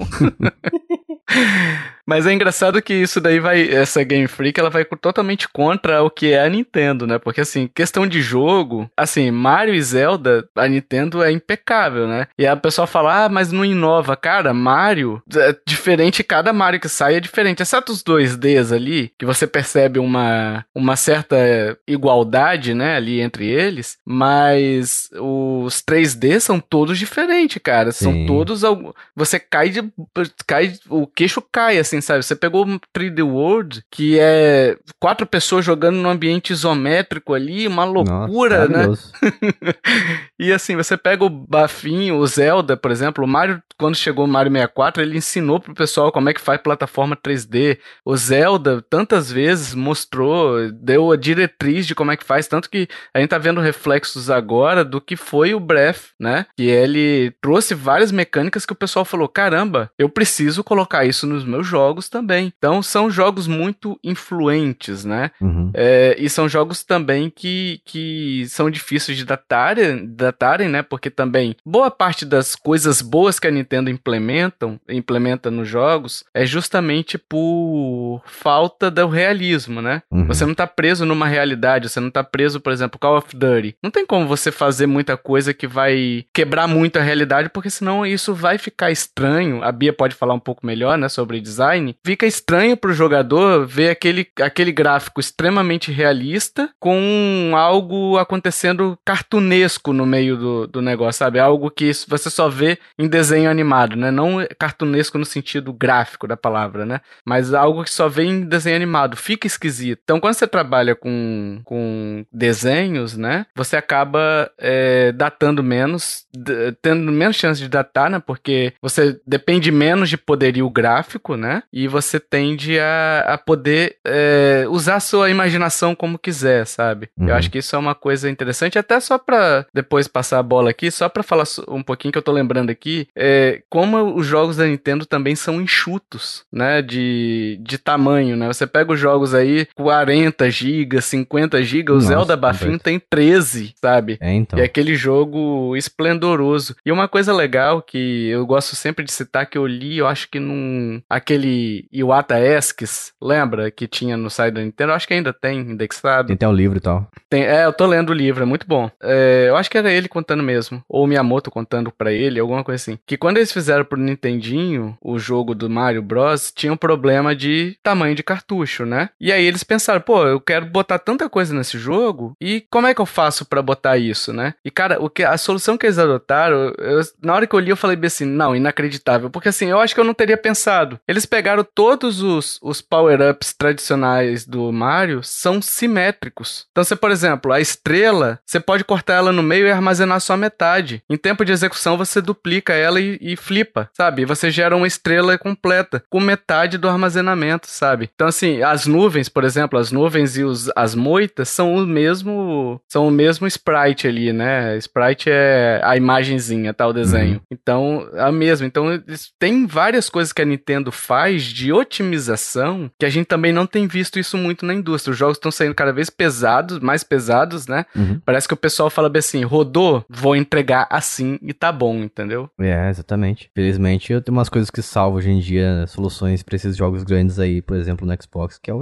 xCloud, que você não baixa nada. É. Felizmente, a gente tem esses, essas soluções. É, por outro lado, não baixa nada é meio mentira, né? Porque você tá baixando um vídeo é. do jogo rodando em tempo real enquanto você joga. Sim, então, sim. no final, você pode muito bem baixar mais do que você baixaria baixando 50 GB de jogo. Sim, com certeza, mas em, em, sentido de não ocupa seu espaço de armazenamento interno do console. É, não, aí beleza. Mas se eu pudesse encaixar a Nintendo, assim, num, num espaço dela hoje em dia na indústria de games, eu diria que ela ainda possui o, o gamer casual, né? Uhum. Ainda possui esse, esse público e também possui parte do game do gamer tradicional. Por exemplo, eu me considero uma pessoa um gamer tradicional uhum. hoje em dia, né? Com tanto de tempo que eu jogo e tudo mais. Então, se eu pudesse escolher um console para me acompanhar e não, tivesse mais nenhum outro, eu escolheria o Switch. Tanto que ele foi o primeiro console que eu comprei. Eu, apesar de eu gostar muito de Xbox, do ecossistema e tudo mais, eu comprei o Switch e eu considero ele meu console favorito por causa dessa possibilidade que ele que me permite jogar no sofá, quando eu tô cansado, não, não precisar olhar pra TV. Parece uma coisa tão besta, né? Tipo assim, a TV tá na frente do sofá. Mas eu não quero deitar olhando pra TV. Eu não quero sentar no sofá. Eu quero simplesmente deitar e ficar olhando pra tela, aquela telinha ali, é, sem olhar para nada grande. Ou então, como uhum. eu faço sempre, eu levo o Switch pra cama. Eu tenho um suporte de cama que eu coloquei, que eu coloco o Switch em cima assim e eu preciso nem segurar o Switch. Eu só seguro o Joy-Con. Então é, é, muito comodismo, sabe? Que, que o Switch proporciona. Além, claro, dos jogos, né? Os jogos eu, eu não consigo encontrar nada na indústria que se equipare a um, um Mario, um Donkey Kong, um Zelda, por exemplo. É, o problema da Nintendo hoje acaba o lugar dela hoje em dia, né? Sobre o lugar dela hoje em dia. É, a gente tem que dividir, no caso aqui, Brasil, realidade brasileira, né? E realidade internacional, né? Uhum. É, mas para as duas existe um fator em comum, né? E isso é uma reclamação pelo que eu já vi de outras pessoas também que moram fora do Brasil, né? Falando a mesma coisa, que são os preços dos jogos que você pega o Mario Kart, por exemplo, ele não entra em promoção, ele entra em promoção a 30% sabe? É, é muito pouco. Enquanto você vê, por exemplo, God of War, ou Halos, ou qualquer outro da concorrência, tendo promoções de 50%, 60%, 80%, sabe? A Nintendo, ela é meio fechadinha ali no mundo dela, sabe? E ela fala bem assim, não, eu não preciso disso, as pessoas vão comprar, e realmente as pessoas compram, uhum. sabe? Só que aí também a gente vê na internet, ah, o pessoal criticando o consumidor por comprar. Cara, às vezes é o que tem para hoje, às vezes o cara quer jogar. Então, assim, quem é quem somos nós também para recriminar como as pessoas vão, vão gastar seu dinheiro? A gente pode julgar, né? ah, com certeza, eu posso e vou julgar. Nossa. Vou jogar com toda a minha vontade. Mas recriminar, recriminar, você no mínimo tem que pegar um boleto da pessoa para poder pagar. É né? Olha aí o cringe é. falando, hein?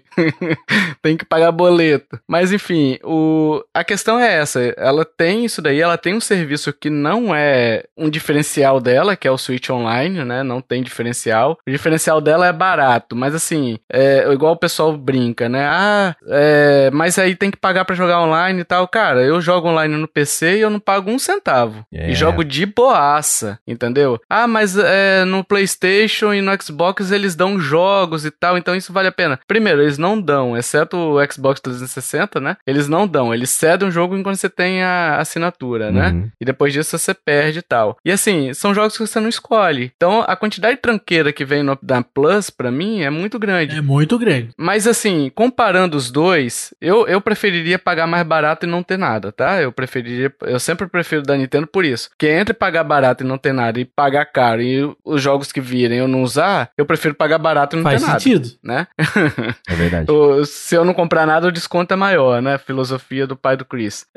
Mas a Nintendo ainda veio com o negócio que todo mundo tava pedindo, que era o Nintendo 64, e ainda vem e fala assim: não, vou cobrar o dobro de vocês.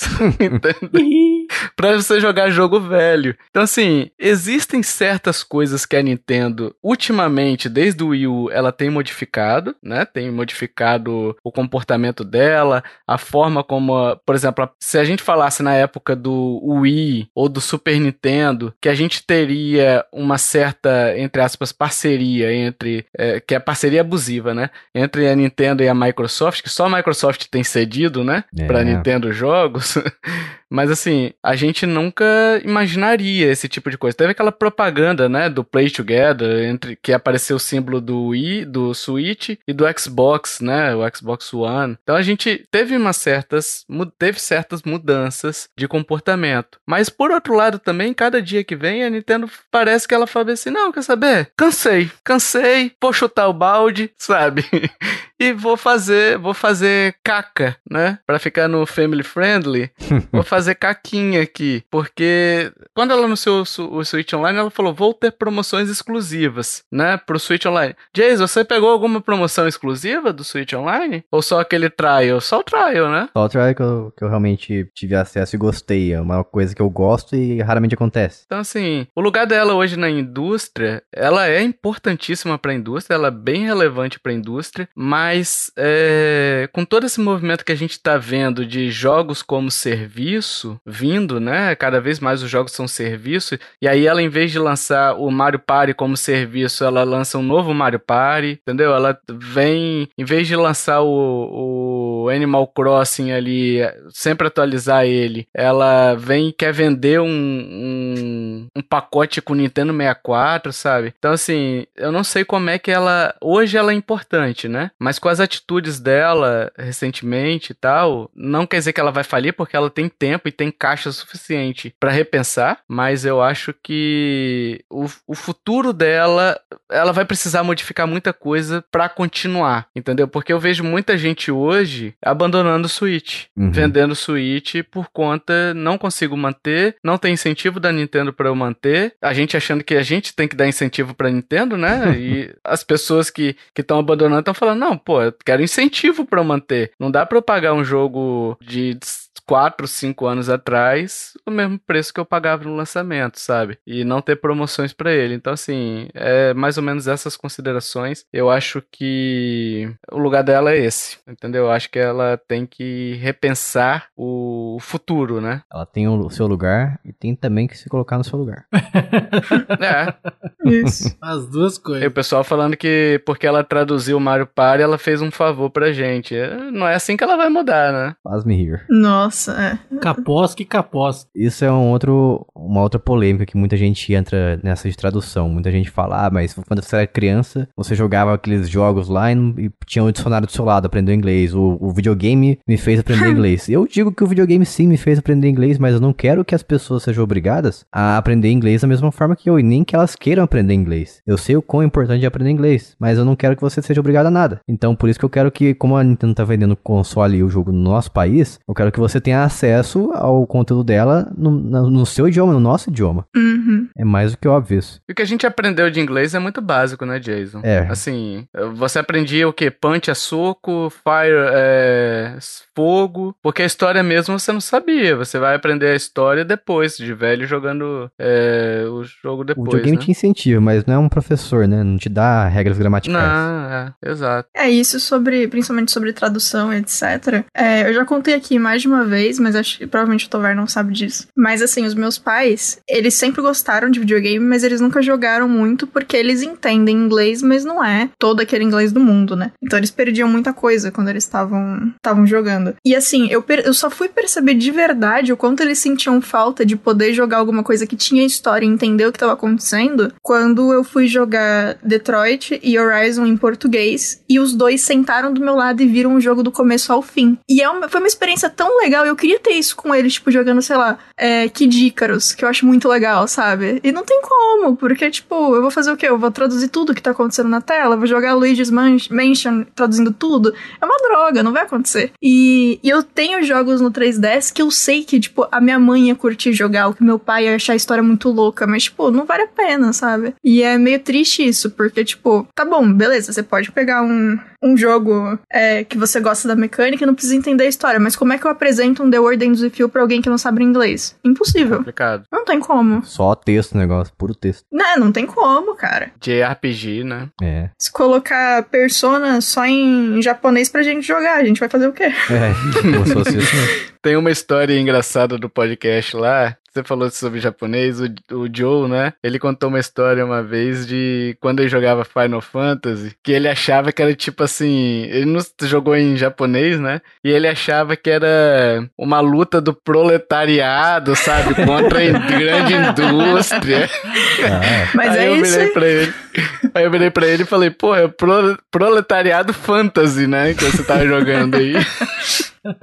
Mas acabava que a gente Nossa. montava a história na cabeça, É, né? sim. Agora, sobre a tradução, ela tá mudando um pouquinho, né? Essa questão aí, tá contratando tradutores, enfim, eu não sei qual é a extensão que ela vai ter de tradução, se o Zelda, por exemplo, o Bafinho 2, virá traduzido ou não, né? A gente não sabe. Eu sei que, assim, traduzir Mario Superstar, o Mario Party ali, beleza, ok, é um primeiro passo, mas é, é um primeiro passo muito pequeno ainda, sabe? Pra, pra gente realmente falar bem assim, não, a Nintendo voltou e não sei o que, não sei o que, sabe? Então, precisa de mais do que É um isso. pequeno na minha passo opinião. para a Uhum. humanidade, um grande passo para a Nintendo. Isso. É. tipo isso mesmo. É isso aí. Nossa, eu quero muito. A gente sempre brinca, né? Do... A gente quer o momento em que você pode jogar o jogo que você quiser, no console que você quiser, com o controle que você quiser. E eu quero também o momento em que você pode jogar na sua língua qualquer jogo. Que aí todo mundo fica ali feliz e contente, faz as suas escolhas e se diverte. eu Exatamente. imaginei literalmente jogar na sua língua. Isso, Jason, foi isso que eu quis dizer. E em qualquer lugar. É o Lictang, né? Porque aí cabe o console inteiro. Ó, com certeza, se tiver jogo pra língua, o primeiro jogo portado vai ser Resident Evil 4. né? Meu Deus. Ou Doom, sei lá. Doom. Skyrim, né? Que, que roda na geladeira. Vai ser incrível. É, Skyrim. Mas pra gente ir encaminhando pro final aqui, qual que é a opinião de vocês? A opinião de vocês, por que, que vocês adquiririam um produto Nintendo hoje em dia? Que é divertido, cara. Que tem essa inovação, Diversão. esse negócio de videogame ser divertido, né? Um negócio meio estranho isso, né? Não é muito comum. Quase lúdico, né? Porque eu fui conquistado, eu fui conquistado no Wii, cara, por Wii Sports, cara. E não era nem o Resort ainda, era o Wii Sports normal. Joguinho de boliche, cara. E eu falei, meu Deus, como é que pode um jogo tão idiota ser tão divertido? E aí não teve como, cara. Eu fui capturado. Eu tive que comprar um Wii. Capturado pela idiotice. Fui Tal capturado. qual um Pokémon. Exatamente. É, foi enfiado na bolinha. Isso. Virei um- uma Deus. luz vermelha e fui sugado pra- pela Pokébola. Incrível. Exatamente. Mas acho que é isso mesmo. Acho que assim, é porque você vai ter jogos únicos, né? Claro, o jogo é uma parada que depende muito de gosto, né? Pra todos os três consoles, tá? Tipo assim, tem gente que vai comprar o Xbox porque pra ele os títulos do Xbox já são suficientes. Mas tem gente, por exemplo, nessa geração PS5 que fala assim: não, eu comprei o PS5 porque é onde eu consigo jogar meu Uncharted, é onde eu consigo jogar meu God of War, é onde eu consigo jogar meu Horizon Forbidden West, né? Eu acho que é o Isso. nome. Que aliás eu estou ansioso pra jogar também. Então, assim, depende muito do que você quer, né? O, o console da Nintendo você vai acabar ficando refém dos jogos dela e de indies, o Switch, no caso, né? Você tem, tem alguns portes ou outros, geralmente jogos mais antigos, que já saíram há muito tempo pro, pro PS4, mas é, há muito tempo assim a gente não tem um porte lançamento aí junto do Switch, né? Por exemplo, o Crash Bandicoot 4 chegou um tempão depois, né? Mas aí eu acho que chegou pra todos os consoles depois, né? Também, né? É, depois do PlayStation, foi- né? Chegou mais tarde pra todo mundo mesmo. Mas assim, a gente teve outros jogos que chegaram depois do. do o Doom Eternal, por exemplo, chegou depois. Vários jogos chegaram depois pro Switch, né? Você tem que entender isso, assim. Você vai ter o Switch, você vai ter uma máquina na sua mão portátil, você vai ter uma infinidade de jogos, só que essa infinidade de jogos vão custar muito caro pra você, entendeu? Então, assim, é muito caro hoje você manter a Nintendo. Você tem que pensar, ah, beleza, eu quero jogar. Tem Zelda, tem Mario Odyssey, tem Mario. Super Mario U do, do Wii U, tem Kirby, tem. Beleza, 300 reais cada um. Você tem que pensar nisso. Você tem que pensar nisso. Se você for adquirir um produto. Mas como produto, não há o que falar. Você tem jogos excelentes na mão. Mario Odyssey, por exemplo, joguei, joguei, joguei, joguei, joguei, joguei até cansar e não cansei.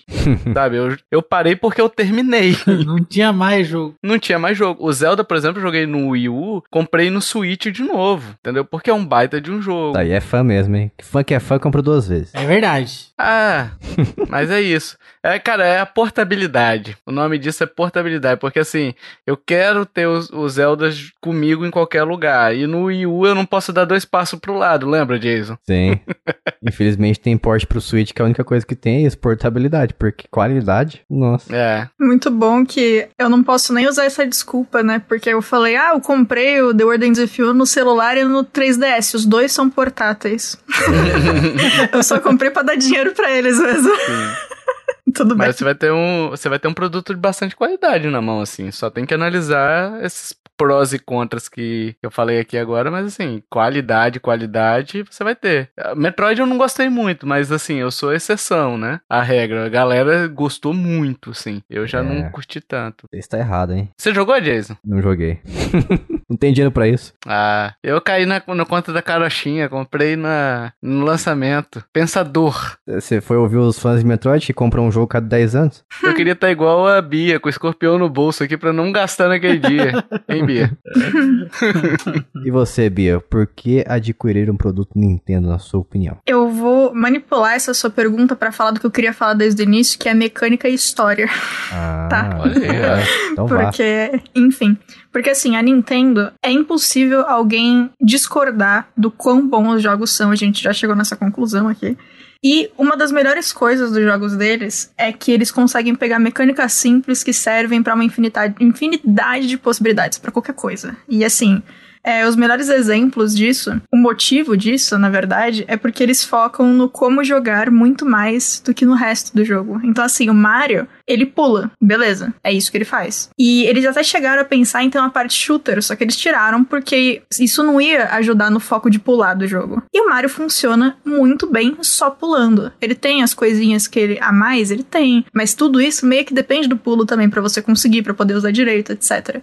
Você pega o Luigi's Mansion e o cara é. O jogo inteiro é sobre usar um aspirador. E é isso. Ele não pula. E ele não precisa pular. Porque ele tem um aspirador. E todos os puzzles são feitos com aquele aspirador. E são umas coisas tão simples assim. E usadas de uma forma tão magistral. Que realmente é muito fácil alguém pegar qualquer jogo desses, entender o que tá acontecendo, jogar e se encantar com eles. E não precisa de umas super mecânicas incríveis e, e elaboradas. Obviamente que eles melhoram a cada jogo, né? Eles vão pensando em coisa diferente. O Splatoon é um ótimo exemplo disso também. Mas são coisas, de novo, simples que funcionam e a mecânica vem primeiro, vem antes de qualquer coisa. Até antes dos personagens. E uma coisa, Bia, só pra complementar o que você falou, o interessante é que assim, eles fazem você aprender o jogo sem aquele famoso parou a tela, aperte o A. Sim, Pra exatamente. pular. Eles vão te ensinando. É igual o Mario, por exemplo. Primeira vez que você pega o Mario, você vai andando com ele pra frente, aí você tem um inimigo na sua frente. Ele não fala pule na cabeça. Hoje até Uhum. que eles estão botando umas plaquinhas atrás ou algo do tipo assim. Mas o, o próprio jogo é feito pensando em como ele vai te ensinar as mecânicas que são simples, né? Sim. E assim, é, o outro negócio que eu falei da parte de história também, que a história é consequência, é muito interessante, porque, de novo, é consequência da mecânica. A mecânica, a forma que você joga, é a coisa mais importante. E eu tenho amigos que, assim, não, Zelda é uma super história incrível, tudo é conectado, nanana. Mano, em A Link Between Worlds, o vilão principal é um pintor só pra poder ter um sentido na mecânica que já existia Sim. de você se transformar em 2D com pintura. É Sim. isso. A história inteira vem depois, é secundária. Então, assim, é, tanto que eu não lembro quando foi isso, mas o presidente da época ele até deu uma entrevista e ele falou que justamente em Zelda a história tá lá pra trazer o melhor da diversão e o que tem de interessante no gameplay. Uhum. E funciona muito bem, só que aí, obviamente, tem a galera do nossa, aquela, aquele- aquela cena X significa não sei o que com outro jogo. Mano, a viagem no tempo foi só porque o cara queria dois links, e é isso, sabe? Tá Sim. tudo bem, e é excelente do mesmo jeito.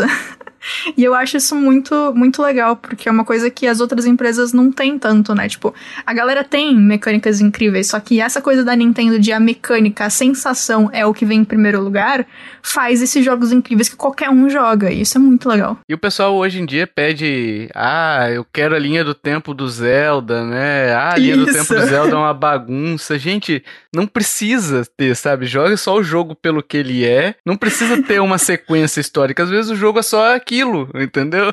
É, é ele por ele. Às vezes jogar um teatro. É. Isso. Pra você aí que quer saber a história do Zelda, ou então pra você que o seu amiguinho falou que a história do Zelda XYZ, manda pra ele o vídeo do Polygon do Brian David Gilbert sobre a timeline de Zelda. É incrível esse vídeo. Por favor, assistam. É, é o Ultimate Timeline de Zelda. Agora, só complementando um pouquinho o que a Bia falou sobre a questão do gameplay, assim, as mecânicas básicas realmente são simples, ô Bia. E O que eu acho que acontece muito com o Mario e com o Zelda, enfim, o Mario Odyssey, por exemplo, você tem a mecânica do chapéu, você tem três, quatro mecânicas ali que você vai basicamente usar pelo jogo todo, né? Uhum. Mas o ambiente que você é jogado é que faz a diferença, sabe? Então, você tem a fase do das, das madeiras lá, Jason, você que jogou Mario Odyssey, a fase da- dos troncos lá, que é uma fase muito mais vertical e você tem Uhum. exigências de puzzles ali, de jogabilidades até também, que são você possuir os inimigos, que são totalmente diferentes, né? E hoje em dia os jogos, é, e não é uma crítica aos jogos, tá? É, hoje em dia os jogos você acaba que você aprende uma mecânica no início, você vai tendo a árvore de habilidade que no máximo vai liberando uma mecânicazinha ou outra e tal, mas a mecânica vai. O jogo é meio a mesma coisa do início ao fim, né? Você Uhum. não tem uma, uma. Ah, entrei nessa área e ela é totalmente diferente, sabe? É. E a Nintendo procura fazer isso. Por exemplo, o que ela fez com o Zelda Bafinho, tipo assim, você usar o ambiente, é um sandbox completo, sabe? Você poder. Ah, tem um inimigo lá embaixo, tem uma pedra. Ah, vou rolar essa pedra pra cima dele. Ah, eu quero, eu quero viajar nesse mundo usando uma pedra como tapete voador. Você consegue, sabe? Então, você tem muitas mecânicas que são o ambiente te fornecendo possibilidade de gameplay, né? E eu gosto muito dessa. O, o, o Mario é só. O, o- é mais ou menos o que acontece com o Stephen King, sabe? Que a cidade é o personagem, é mais ou menos isso. No, no Mario acaba que o ambiente ali é o personagem. A fase do gelo é diferente, a fase da lava é diferente, a fase do. da, da cozinha, Jason. A fase do, da Do- comida da que comida, da comida. é. que é diferente também. Então são várias coisinhas ali que dão um toque legal, né? Uhum. É tudo igual, mas é diferente no fim das contas. É, tudo igual, mas é diferente, exatamente.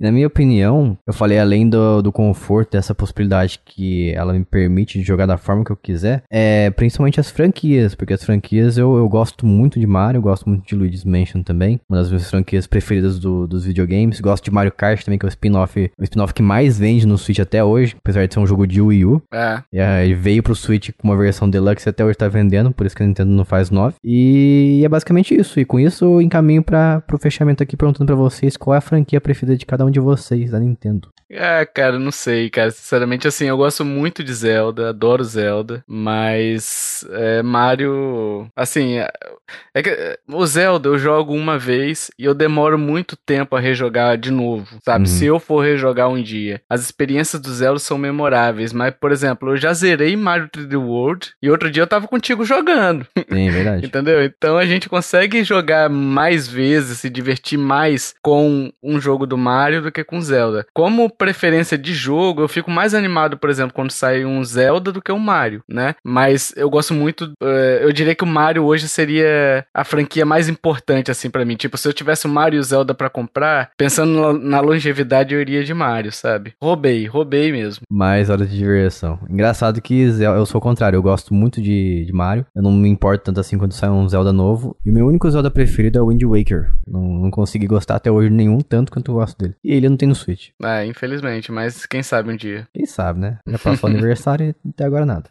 Mas se você, vocês, Lucas. Mario. oh, beleza. Essa aí é direto. Não, opinião fundamentada. Gostei, gostei. Isso aí. Parabéns, Lucas. é isso.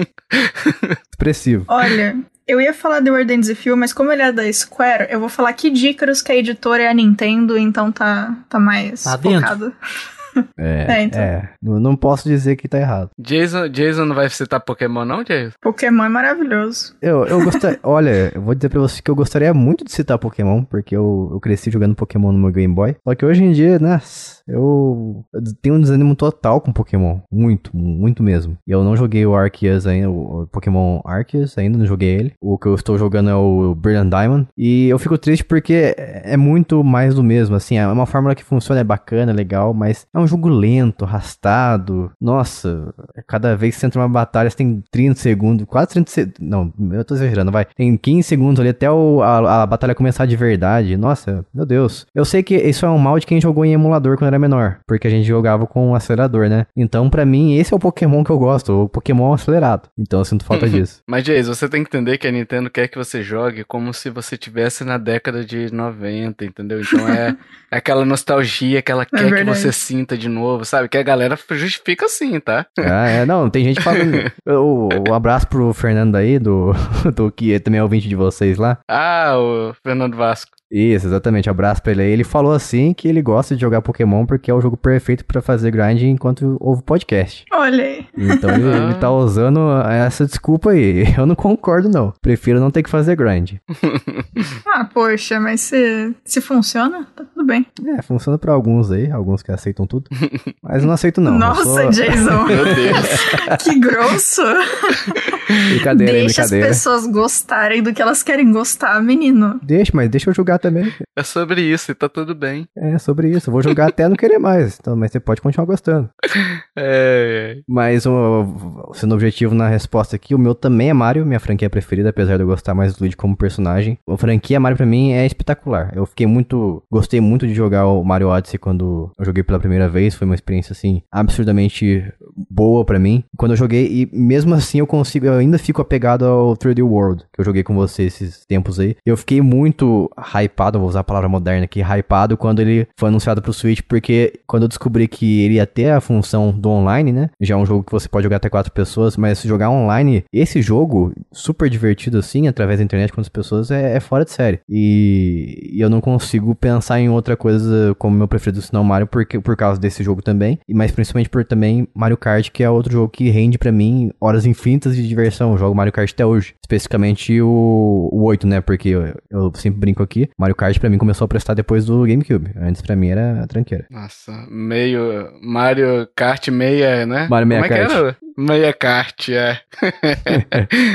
não, não consigo. Só depois do GameCube que começou a ficar bom de verdade. Tá certo. Mas é isso. Falamos aqui sobre a Nintendo. O que, que a Nintendo tem? Você descobriu nesse podcast, segundo as nossas opiniões. Se você concorda ou discorda, vai lá em t.me barra jogando casualmente e fala pra gente. É, converse com a gente lá o que, que você acha sobre a Nintendo em geral. Ou se você for uma pessoa mais clássica, você pode mandar um e-mail para contato arroba jogandocasualmente.com.br e também acesse nosso conteúdo lá no nosso site jogandocasualmente.com.br a gente tem reviews diárias, então a gente está sempre analisando um jogo. E obrigado à equipe novamente também que faz nosso site acontecer e a você que ouve nosso podcast e as pessoas que nos apoiam financeiramente. Isso aí. E antes da gente encerrar de vez, a gente vai fazer a indicação do melhor jogo essa semana. Mais uma breve descrição sobre ele e quem vai começar vai ser o Tovar. Então, cara, eu joguei, eu tenho jogado alguns jogos, né? É, dois aqui que eu cito rapidinho, só pra. Vou citar só como nome mesmo, né? Que é o Jurassic World Evolution 2, que é um jogo de Sim. Gosto muito. Tá jogando também? Tá aqui, tá aqui. Nesse momento, não, mas. Nossa, é muito legal, eu gostei. Eu joguei pouquíssimo, porque eu sabia que eu ia ficar viciado, então. É isso. Cara, e eu joguei o primeiro que tem no Game Pass. O segundo eu vou até trocar aqui, que eu ia falar do segundo. O, outro que eu tô jogando é o Infamous Second Son, que eu resolvi dar uma chance agora. Tô quase zerando, tô curtindo bastante, né? Mas o Jurassic World Evolution 2, Jays, eu lembrei de você. Porque o primeiro, cara, eu detestei o primeiro por um motivo. Ele não tem pause. Hum. Isso é uma droga mesmo. Sabe quando você tá, por exemplo, ah, alguma coisa quebrou, aí você quer ver onde quebrou, o mapa é gigante. Uhum. E você precisa acertar? Tipo, eu dou um pausezinho ali e tal, vejo, mando minha equipe lá, despause e pronto, tá É resolvido. importante, né? Sabe?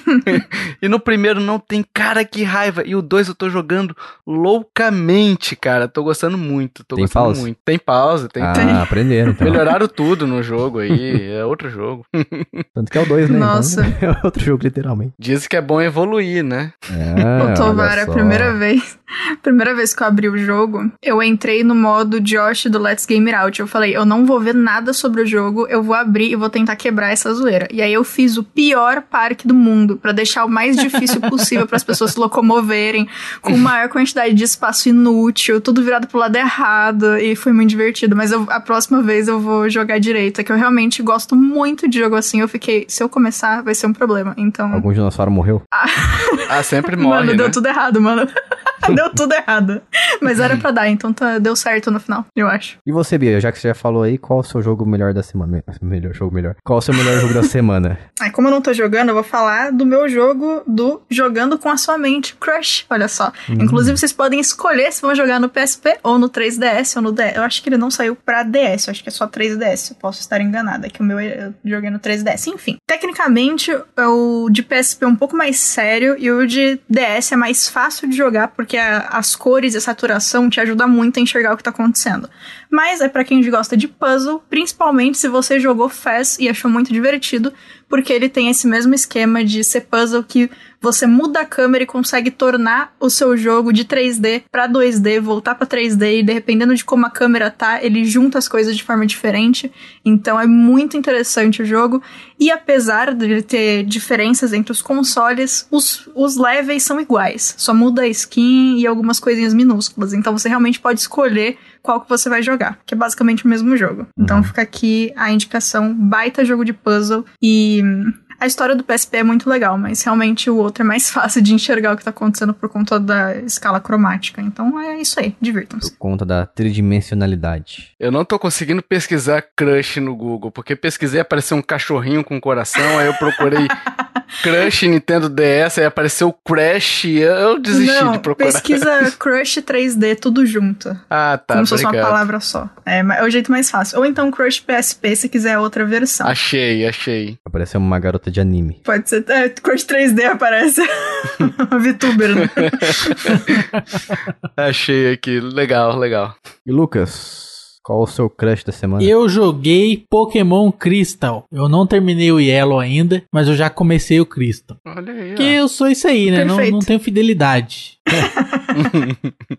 Crystal, que é o, eu diria que é o meu Pokémon preferido desde sempre. E o, o Crystal é o primeiro Pokémon é, e o único, eu acho, de Game Boy Color que só funciona no Game Boy Color. Porque a versão, a Golden e a Silver funcionava no Game Boy comum, né? Exatamente. E o meu, meu jogo da semana aí, ele não é o melhor, assim, ele não é muito bom, mas Ué? é o jogo que eu, é o Ué? jogo, é que porque assim, eu joguei pouco jogo, por- é que eu joguei pouco jogo essa semana, daí eu vou ter que trazer ele. Ah, hipócrita.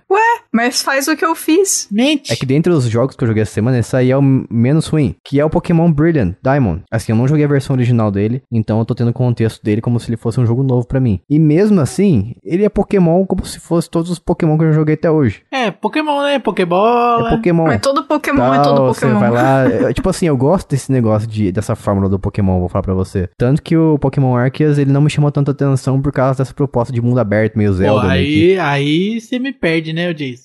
Assim, então, é que a, a Nintendo, ela, ela. A Nintendo a Game Freak tanto faz, independente de quem foi, de quem foi essa ideia. Eu acho que eles inovaram no Arceus de uma forma assim que pende pra um lado que eu não sou tão fã. É Arceu diz. Mas eu não, mas eu não joguei ainda pra saber, então não posso afirmar nada. Mas sobre o Pokémon Brilliant Diamond, é aquilo que eu falei, ele é um jogo muito lento, muito lento. Parece que eu tô fazendo grind o tempo todo e eu queria uma coisa que eu queria apenas, eu só queria que a Nintendo colocasse um botão de acelerar a batalha. É mais nada que eu peço. É pular animações, pular introdução de batalha.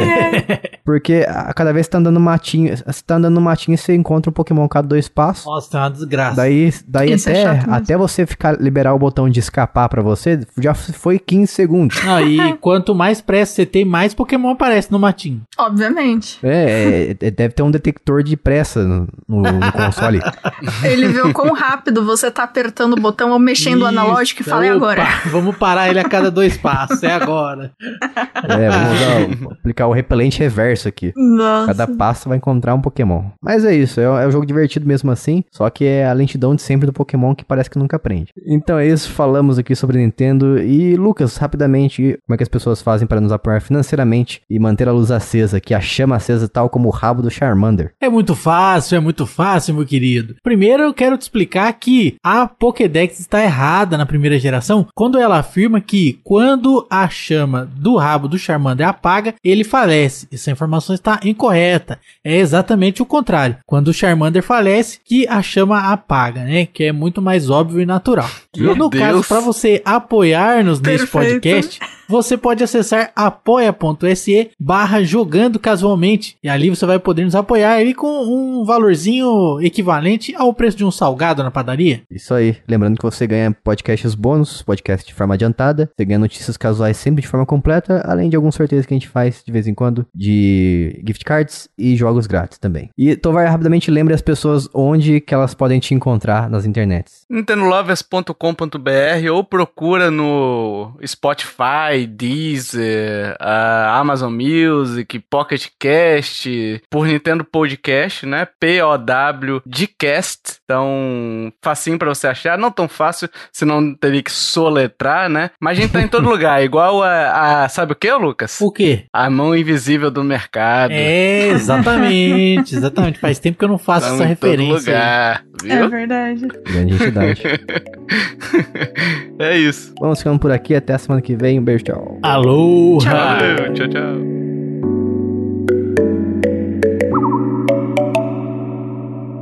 Este podcast foi editado por mim, Jason Minhong. Edita eu, arroba gmail.com.